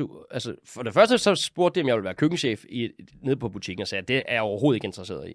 Øh, så de måtte ligesom tilpasse stillingen til, til det behov, jeg ligesom havde. For jeg havde et, et, ikke et behov for at skulle stå og pakke vakuumpakket vakkelov øh, hele dagen, eller koge saucer. Så, så vi blev enige om et setup, som gav mening for mig, hvor jeg ligesom drev udviklingen og stod havde ansvaret, jeg havde også hele personalansvaret for, for kan man sige, hele køkkendelen, altså konditterne og, øh, hvad hedder det, delikatesseassistenterne og kokkene og sådan ting. Altså den drev jeg jo øh, helt lavpraktisk og havde mus-samtale, alt det der kedelige også. Øh, men jeg fik jo også ligesom lov til at sætte sortimentet. Øh, og ligesom sige, det er det her, vi skal, og det er den her retning, og vi havde en meget ambitiøs øh, plan øh, med stedet, øh, som jo forvejen var fantastisk, ja. øh, men vi ville gøre det endnu mere fantastisk. Men så sker der jo det, som der sk- nogle gange sker i sådan nogle organisationer, det bliver store, og det er Lykkes Mose også blevet. Øh, så begynder der at gå øh, Excel-øvelser i den. Øh, og øh, hvis man ikke kan... Hvis man, ledelsesmæssigt kigger man på forretningen med nogle forkerte briller i min optik i mange år har det været en, et, en, hvad kan man sige, en brandbærer til Lykkes Mose, hvad kan man sige, verdens bedste øh, branding-platform, det var jo den butik. Det ja, det var by far den sindssygeste butik, ja, der nogensinde har været i det land, der den var på sit højeste. Men når der begynder at komme en anden type ledelse ind, og forretningen vokser og fusionerer med Majers og alle mulige ting og sager, så kommer der kapitalfond ind, og så begynder man at kigge, øh, og færre nok øh, et eller andet sted, øh, men så begyndte det at gå den forkerte vej. Øh, og så blev det meget lavpraktisk drift. Så jeg er blevet meget mere driftperson, end jeg er blevet udviklingsperson. Og ja. det gad jeg ikke. Øh, og det sagde jeg bare til min direktør. Og, og der var ikke noget. Så siger jeg bare, det der, det der drift, lige nu, der er der mere behov for en, der kan stille sig ud i køkkenet og koge sovs. Og det er ikke mig. Og, og så meget hurtigt, så rykkede man, øh, rykkede man udvidede man min stilling, kan man sige. Ikke? Øh, så jeg lige pludselig endte med at sidde over i retail-afdelingen øh, som udvikler, ikke? Øh, gastronomisk udviklingschef. Man sige, på et eller andet tidspunkt, jeg kan ikke lige huske helt præcis, hvornår det er, der, der, der, der øh, det må formentlig have været efter finanskrisen, hvor, ja. hvor, øh, hvor Netto og Lykkes Mose bejler til hinanden, ja. og Lykkes Mose stiller op og, og, og laver en aftale om at lave et sortiment mm. med en masse nye varenummer hvert eneste år fremadrettet, for ja. ligesom at jamen, både at drive noget, noget fokus på Lykkes Mose, og det, som var, det, det var hårdt dengang der efter ja. finanskrisen, ikke? Ja. Jeg, jeg mener, det var der omkring. Det lyder meget øhm, rigtigt. Og, og, og Netto trængte til lidt sex, ikke? Jo, ja. meget. Ja. Altså Netto, altså, man kan jo måske også øh, sige, at jeg tror ikke, der har så meget sex i Netto lige nu, men man kan sige, jeg ved, at Grønlykke-familien har fået mange tæsk for at gå ind i det samarbejde. Jeg synes, men, det var meget modigt. Det var ekstremt modigt. De havde intet at vinde, i princippet. Øh, men hvis man kender Grønlykke-familien, så ved man også godt, at, at deres mission i livet, det er at få danskerne til at spise noget bedre mad. Ja. Og det er det, og det er ikke bare noget, de siger. Det er ikke sådan en, øh, en firmapræsentation. Det er i deres DNA. Det kan man jo se, hvis du bare kigger på den familie. Hvad, hvor, hvor, hvor er de henne i deres liv? Hvad er de, altså, hvad er de, hvad er de afstedkommet? Ja, lige præcis. Øhm, og øh, så samarbejdet med Netto var jo modigt og genialt set, fordi det var det første high-end mærke, som gik ind i sådan en discountkæde. Og det voksede jo hurtigt. Altså ekstremt hurtigt, ikke? Ja. Og samarbejdet blev meget, meget større. Og til sidst så bliver samarbejdet også så stort, at det bliver problematisk, fordi lige pludselig bliver Netto jo også afhængig af Lykkes Mose. Så det var sådan en meget, meget fin balance, øh, det der. Men det var ekstremt spændende øh, at sidde og arbejde med udvikling, som skulle gå så bredt, øh, altså ud til den almindelige danske arbejde med nogle prispunkter, man jo slet, slet ikke har været vant til i forhold til, når man sidder i restaurationssegmentet. Så jeg plejer at sige, det er der, jeg fik min akademiske kokkeuddannelse. Det var, da jeg kom i Lykkes Mose, ikke? Øh, der lærte jeg det på den hårde måde. Så man kan sige, at det kan man jo grine af, men jeg er med glad for det den dag i dag. Ikke? Altså det der med at kunne arbejde seriøst, vi, altså det lyder helt banalt, men jeg kunne af arbejde et Excel-ark og lave en firmapræsentation og skåbe et marked og kigge ind i, ligesom, hvad rører sig og hvad rører sig ikke, og hvad for kalorier skal ja, vi arbejde med. det til noget omsætte praktisk, det, omsætte til noget, og man kan sige, man kan jo synes som samarbejder, man vil, men det er jo en relativt øh, stor forretning, Lykkes Mose har kørende i Netto. Øh. Ja, så jeg kan, jeg kan sagtens få øje på det der med, og nu arbejder vi jo sammen om, om, om, øh, om vores mit projekts øh, færdigretter, mm. og det, det, var, det var meget interessant, øh, interessant mm. og sjovt. Og det var sådan, det var lærerigt for mig at se, at du ligesom havde erhvervet dig nogle, øh, nogle kundskaber, mm. øh, som jeg ikke anede en skid om. Altså, ja. øh, jeg kunne bare lave noget mad og få det ja, til at smage godt, ikke? Altså, ja. Og du havde ligesom en, øh, fået fundet ud af, hvordan man får omsat det til rent praktik, og det er ja. jo skønt at se, at man laver en lasagne, som, er, som smager mega godt, som ja. jeg jo aldrig ville have rørt ved for 15 år siden. Er præcis. Øh, og der er rigtig mange, der køber den, og rigtig mange, der er glade for den. Det, ja. det, kan, det kan noget andet, synes jeg. Det er ja, en form for bekræftelse. Men, men det er nemlig en anden form for bekræftelse, og det er, men det er sgu den samme, altså det er den samme følelse. Altså når du lykkes med en lasagne, hvis vi skal bruge det som Folk gider sgu godt at spise min mad. Ja. ja. Men, men det er jo ikke de 40 gæster, der sidder dernede tirsdag, onsdag, torsdag, fredag nede. Altså. Vi snakker jo en mængde af mad, som er så absurd. Altså jeg kan huske, da vi øh, lavede opskriften i Lykkes Moses lasagne om, bare, altså det lyder kan vi snakke lasagne, men salget, altså det blev den mest solgte færdigret i Danmark. Altså så er der altså virkelig blevet spyttet noget mad ud. Altså, det er jo, det er jo interessant, at processen i at ligesom kunne tage kokkehåndværket og transformere det ned til den stordrift over i et stort produktionskøkken ja. på Fyn, den transformation er jo en øvelse, som er ekstremt spændende og mega svær, og der findes faktisk ikke særlig mange, som er rigtig gode til det. Der findes Nej. en håndfuld herhjemme, som kan det der. Øh, så jeg fik jo nogle kompetencer der, som, som er ret specielle, nogle ret unikke kompetencer, det var jeg sindssygt glad for. Ja, øh, ja så det var, det var det gav mig noget, noget ekstra i rygsækken, tror jeg. Hvor mange, hvor mange år var det? Jamen, det var jeg to, to og et halvt år. Næsten tre, tre måske. Øh, ja. Og der, Men... vi voksede bare fra hinanden. Altså, der gik for meget øh, kapitalfond i den. Det var nødt til at være helt ærlig at sige. Øh, og der samarbejdet med Netto blev dikteret for meget af Netto. Vi lavede fik lagt alt for mange øh, fede projekter ned, fordi at der gik øh, Excel-ark i den. Øh, og det havde jeg ikke lyst til at være en del af. Øh, men jeg synes eddermame, det var spændende. Altså, at arbejde med at lave Danmarks bedste koldskål, eller de bedste kammerjunger, fordi vi arbejdede, det der var så interessant, det vi arbejdede i alle kategorier. Så den ene dag, der kørte jeg til Sønderjylland og lavede øh, spejepølse, og næste dag, der stod jeg og lavede øh, veganske, øh, eller hvad hedder det, grøntsagslevbosteg, eller og på fisketur og alle mulige ting. Så vi lavede alt muligt. Ketchup, limonade, gløk, you name it. Altså, det var ekstremt spændende. Øh, så, så man har jo ligesom, jeg har, jeg har en rimelig god forståelse for, hvordan man øh, producerer mad i stor skala inden for rigtig mange kategorier. Ikke? Øh, og det bruger jeg jo så i dag ikke? I, ja. i, det, i det job, jeg har.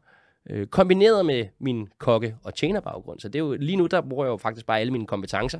Og hvad er det, du laver nu? Jamen lige nu arbejder jeg jo øh, øh, for Brøndum, og jeg driver noget, der hedder Brøndum Food Lab, som jo er det er sådan en tredel raket, kan man sige. Det er øh, en, en, en, en event-inspirationsplatform øh, for Brøndums kunder. Og så er det, det sige restaurationskunder, ja, kantinekunder. Ja. Ja. Danmarks anden største, Brøndum er Danmarks anden største storkøkkenleverandør, ikke? Øhm, og laver køkkener. Øh, nøglefærdige køkkener, og sælger nogle gryder, og pander. Og det er en relativt stor forretning.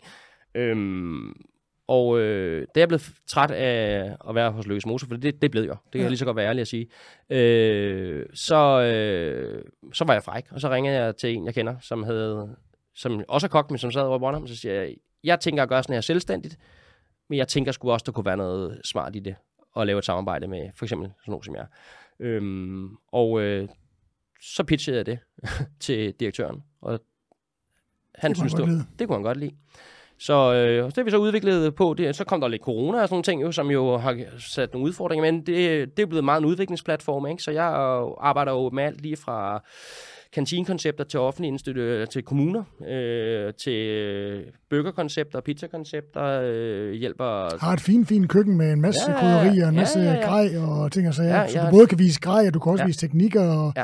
Du kan arbejde med grad for at se, hvordan man ligesom... Vi ja. brugte det jo lidt i, i rigtig madregi ja. til at prøve at få styret nogle af de her ting og sager. Mm. Øh, ja, spændende. Men det er meget procesorienteret, ikke? Så man kan sige. Så det er jo også lidt specielt, det der med at arbejde med mad på den måde, hvor man ligesom hjælper nogen i en retning, og så skal man slippe det. Det, det skulle jeg vende mig til, vil jeg sige. Det, er, når man har været sådan en, der altid fulgt tingene til dør, så det er lidt specielt.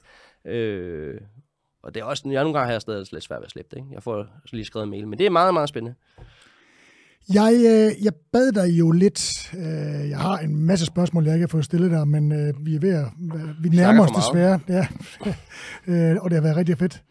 Vi, øh, vi nærmer os lidt øh, vejs ende, men øh, jeg har faktisk spurgt dig, øh, og det er egentlig afstedkommet af, at der er en masse af vores trofaste lytter, der har spurgt om, hvornår kommer der et program med Thomas Rode? Og mm. det har jeg jo sagt hver gang, at nu handler det her program jo ikke om Thomas Rode, men om, om alle mine kokkerelationer. Ja.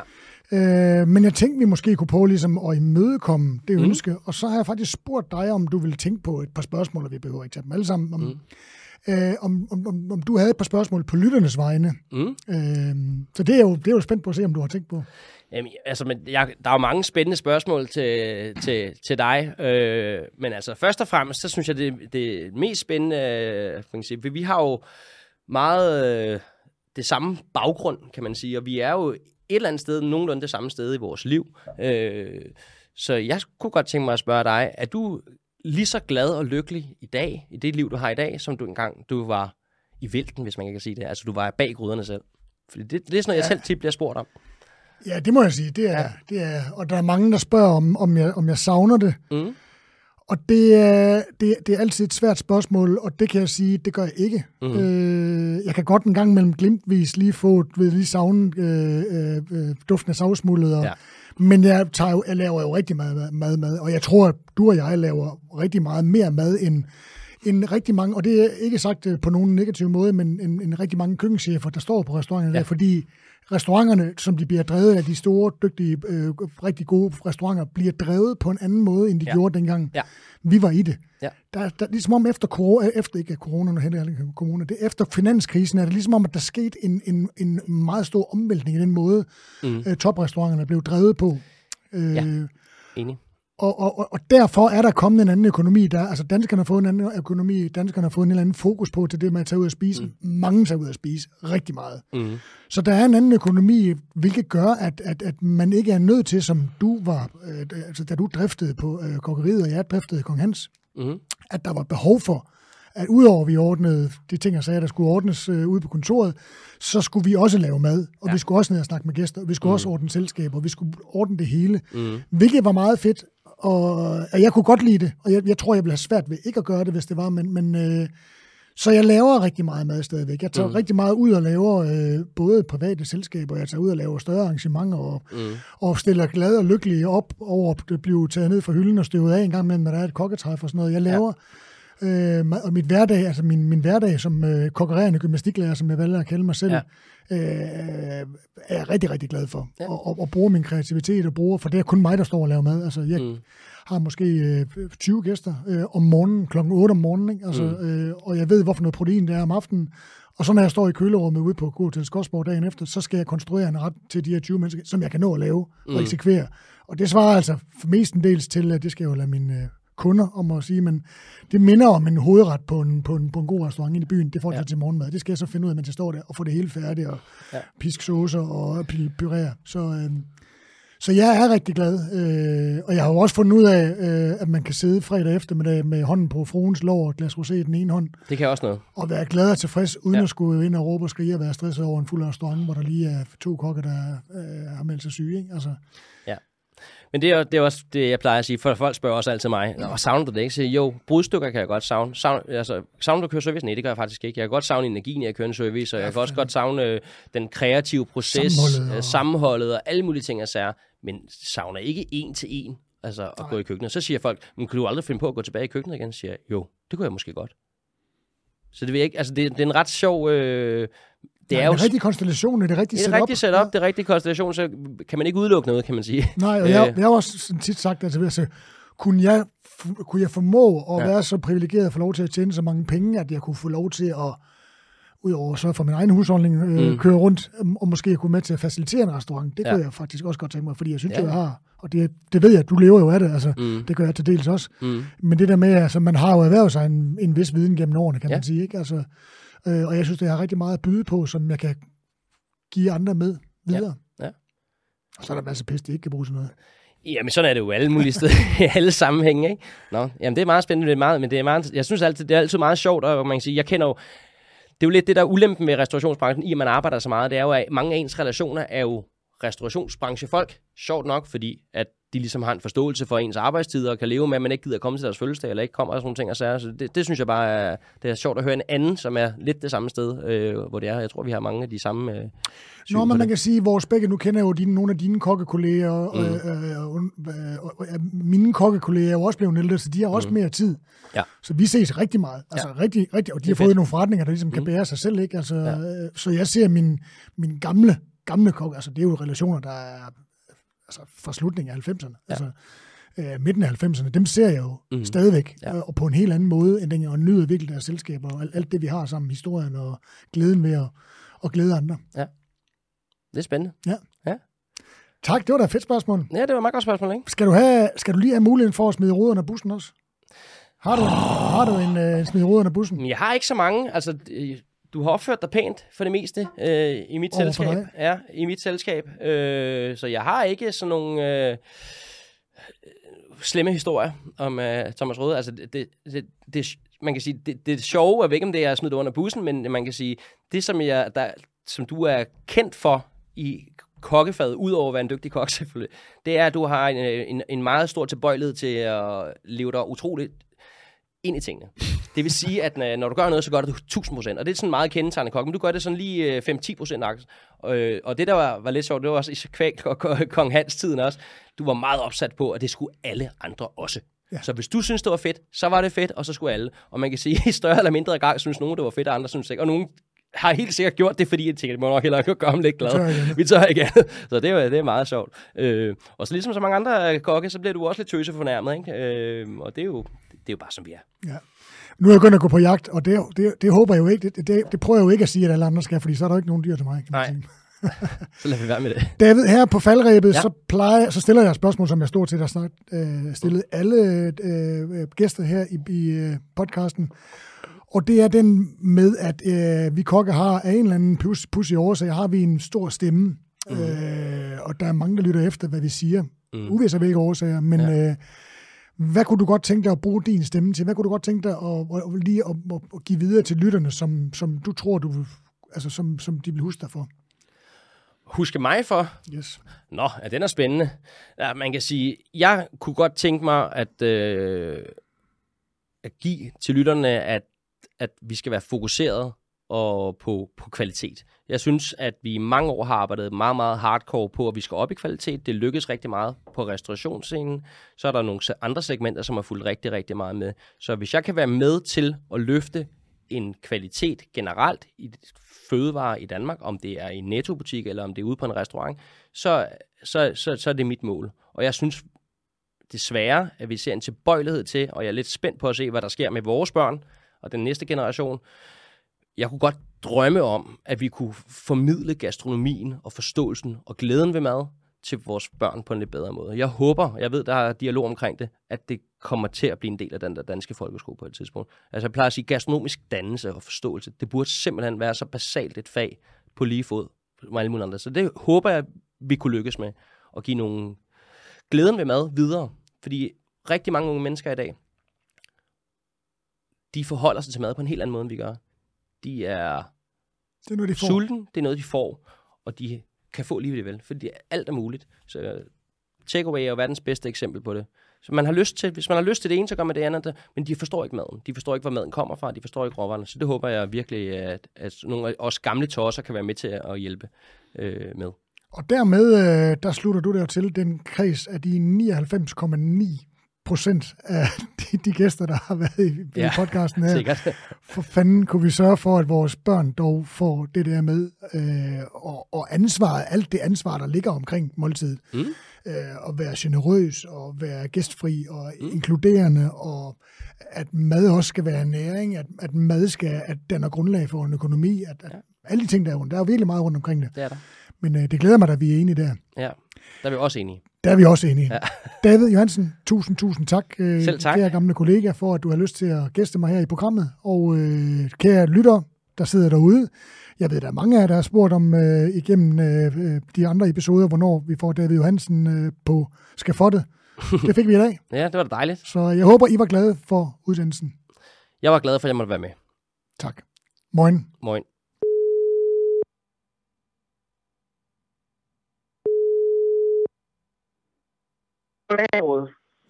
David for fanden.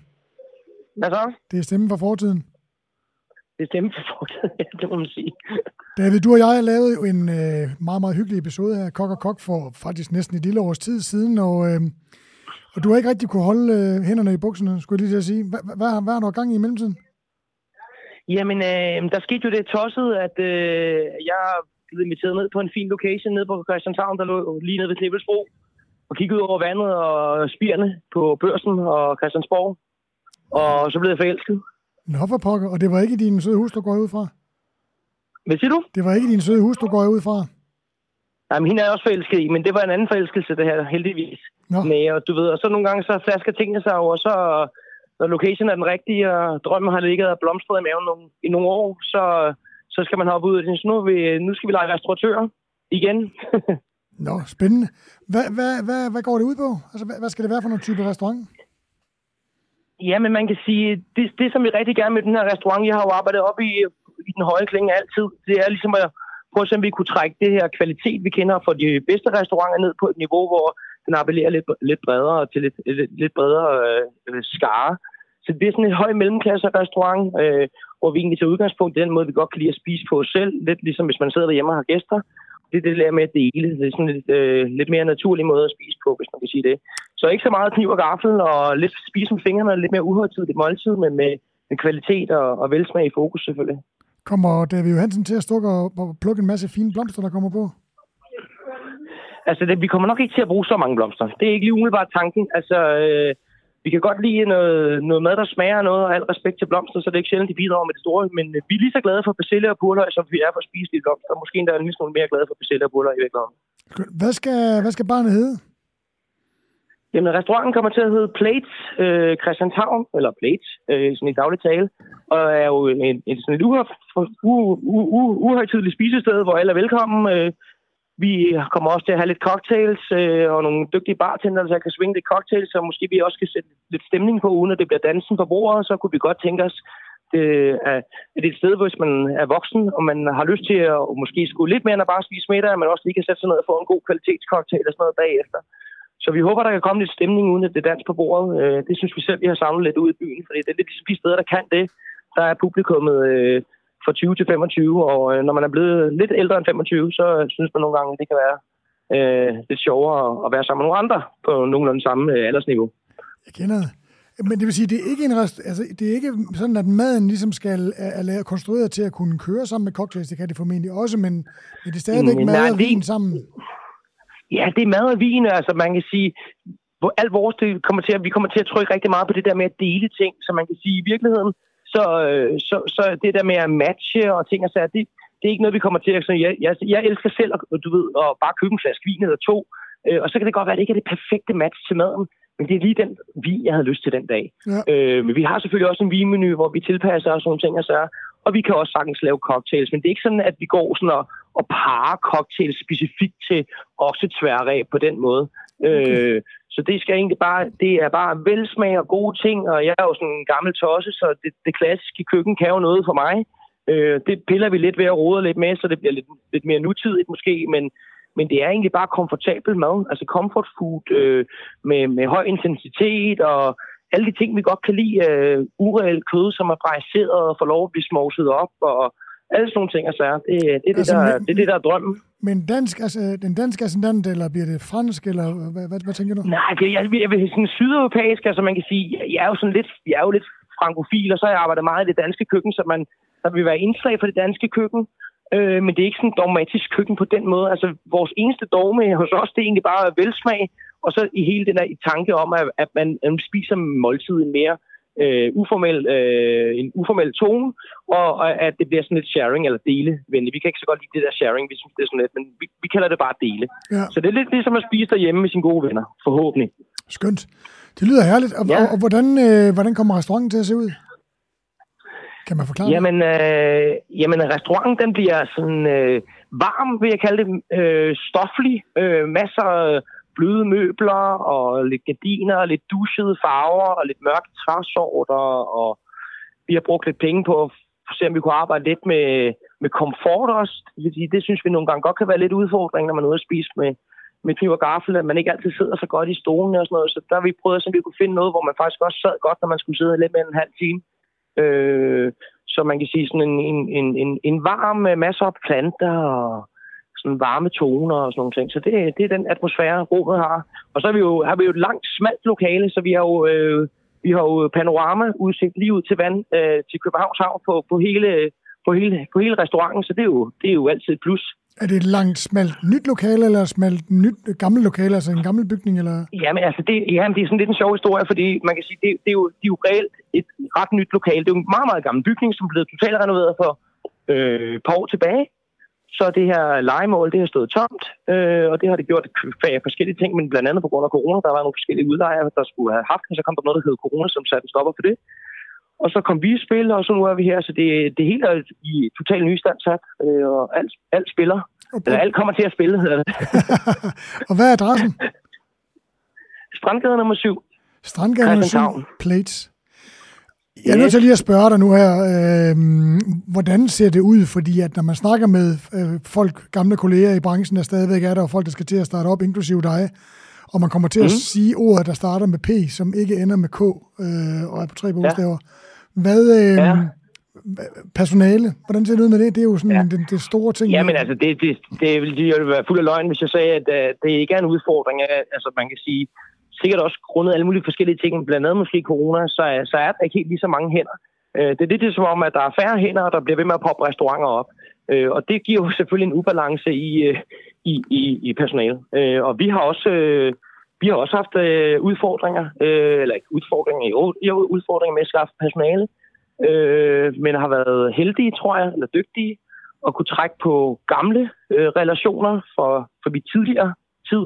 Så vi har været ret heldige at få nogle dygtige ledere ind, som jeg har arbejdet sammen med før. Øh, men det er jo nok kvæg relationen. Men, men der er ingen tvivl om, at der er personalemangel i byen.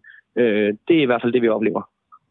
Hvad gør I? Har I et lille øh, hemmeligt trick, der gør, at I... Øh, er, det, er det bare gamle relationer, eller, eller gør I noget specielt for at tiltrække ja, det, folk? Altså, nej, men man kan sige, altså, det vi dybest set prøver at gøre, det er jo, at vi kunne godt kunne tænke os at prøve at se, om vi kunne, se, om vi kunne være med til og, og gøre restaurationsbranchen mere attraktiv. Og hvordan kan man gøre det? Det kan man gøre på forskellige måder. Man kan jo starte med at kigge lidt ind af i hvert fald. Og så kan man kigge lidt ind i, hvordan, hvordan har man historisk behandlet personalet i restaurationsbranchen. Og der snakker jeg arbejdstimer, jeg snakker lønniveauer og ting og sager. Så det er klart, det kigger vi selvfølgelig ind i.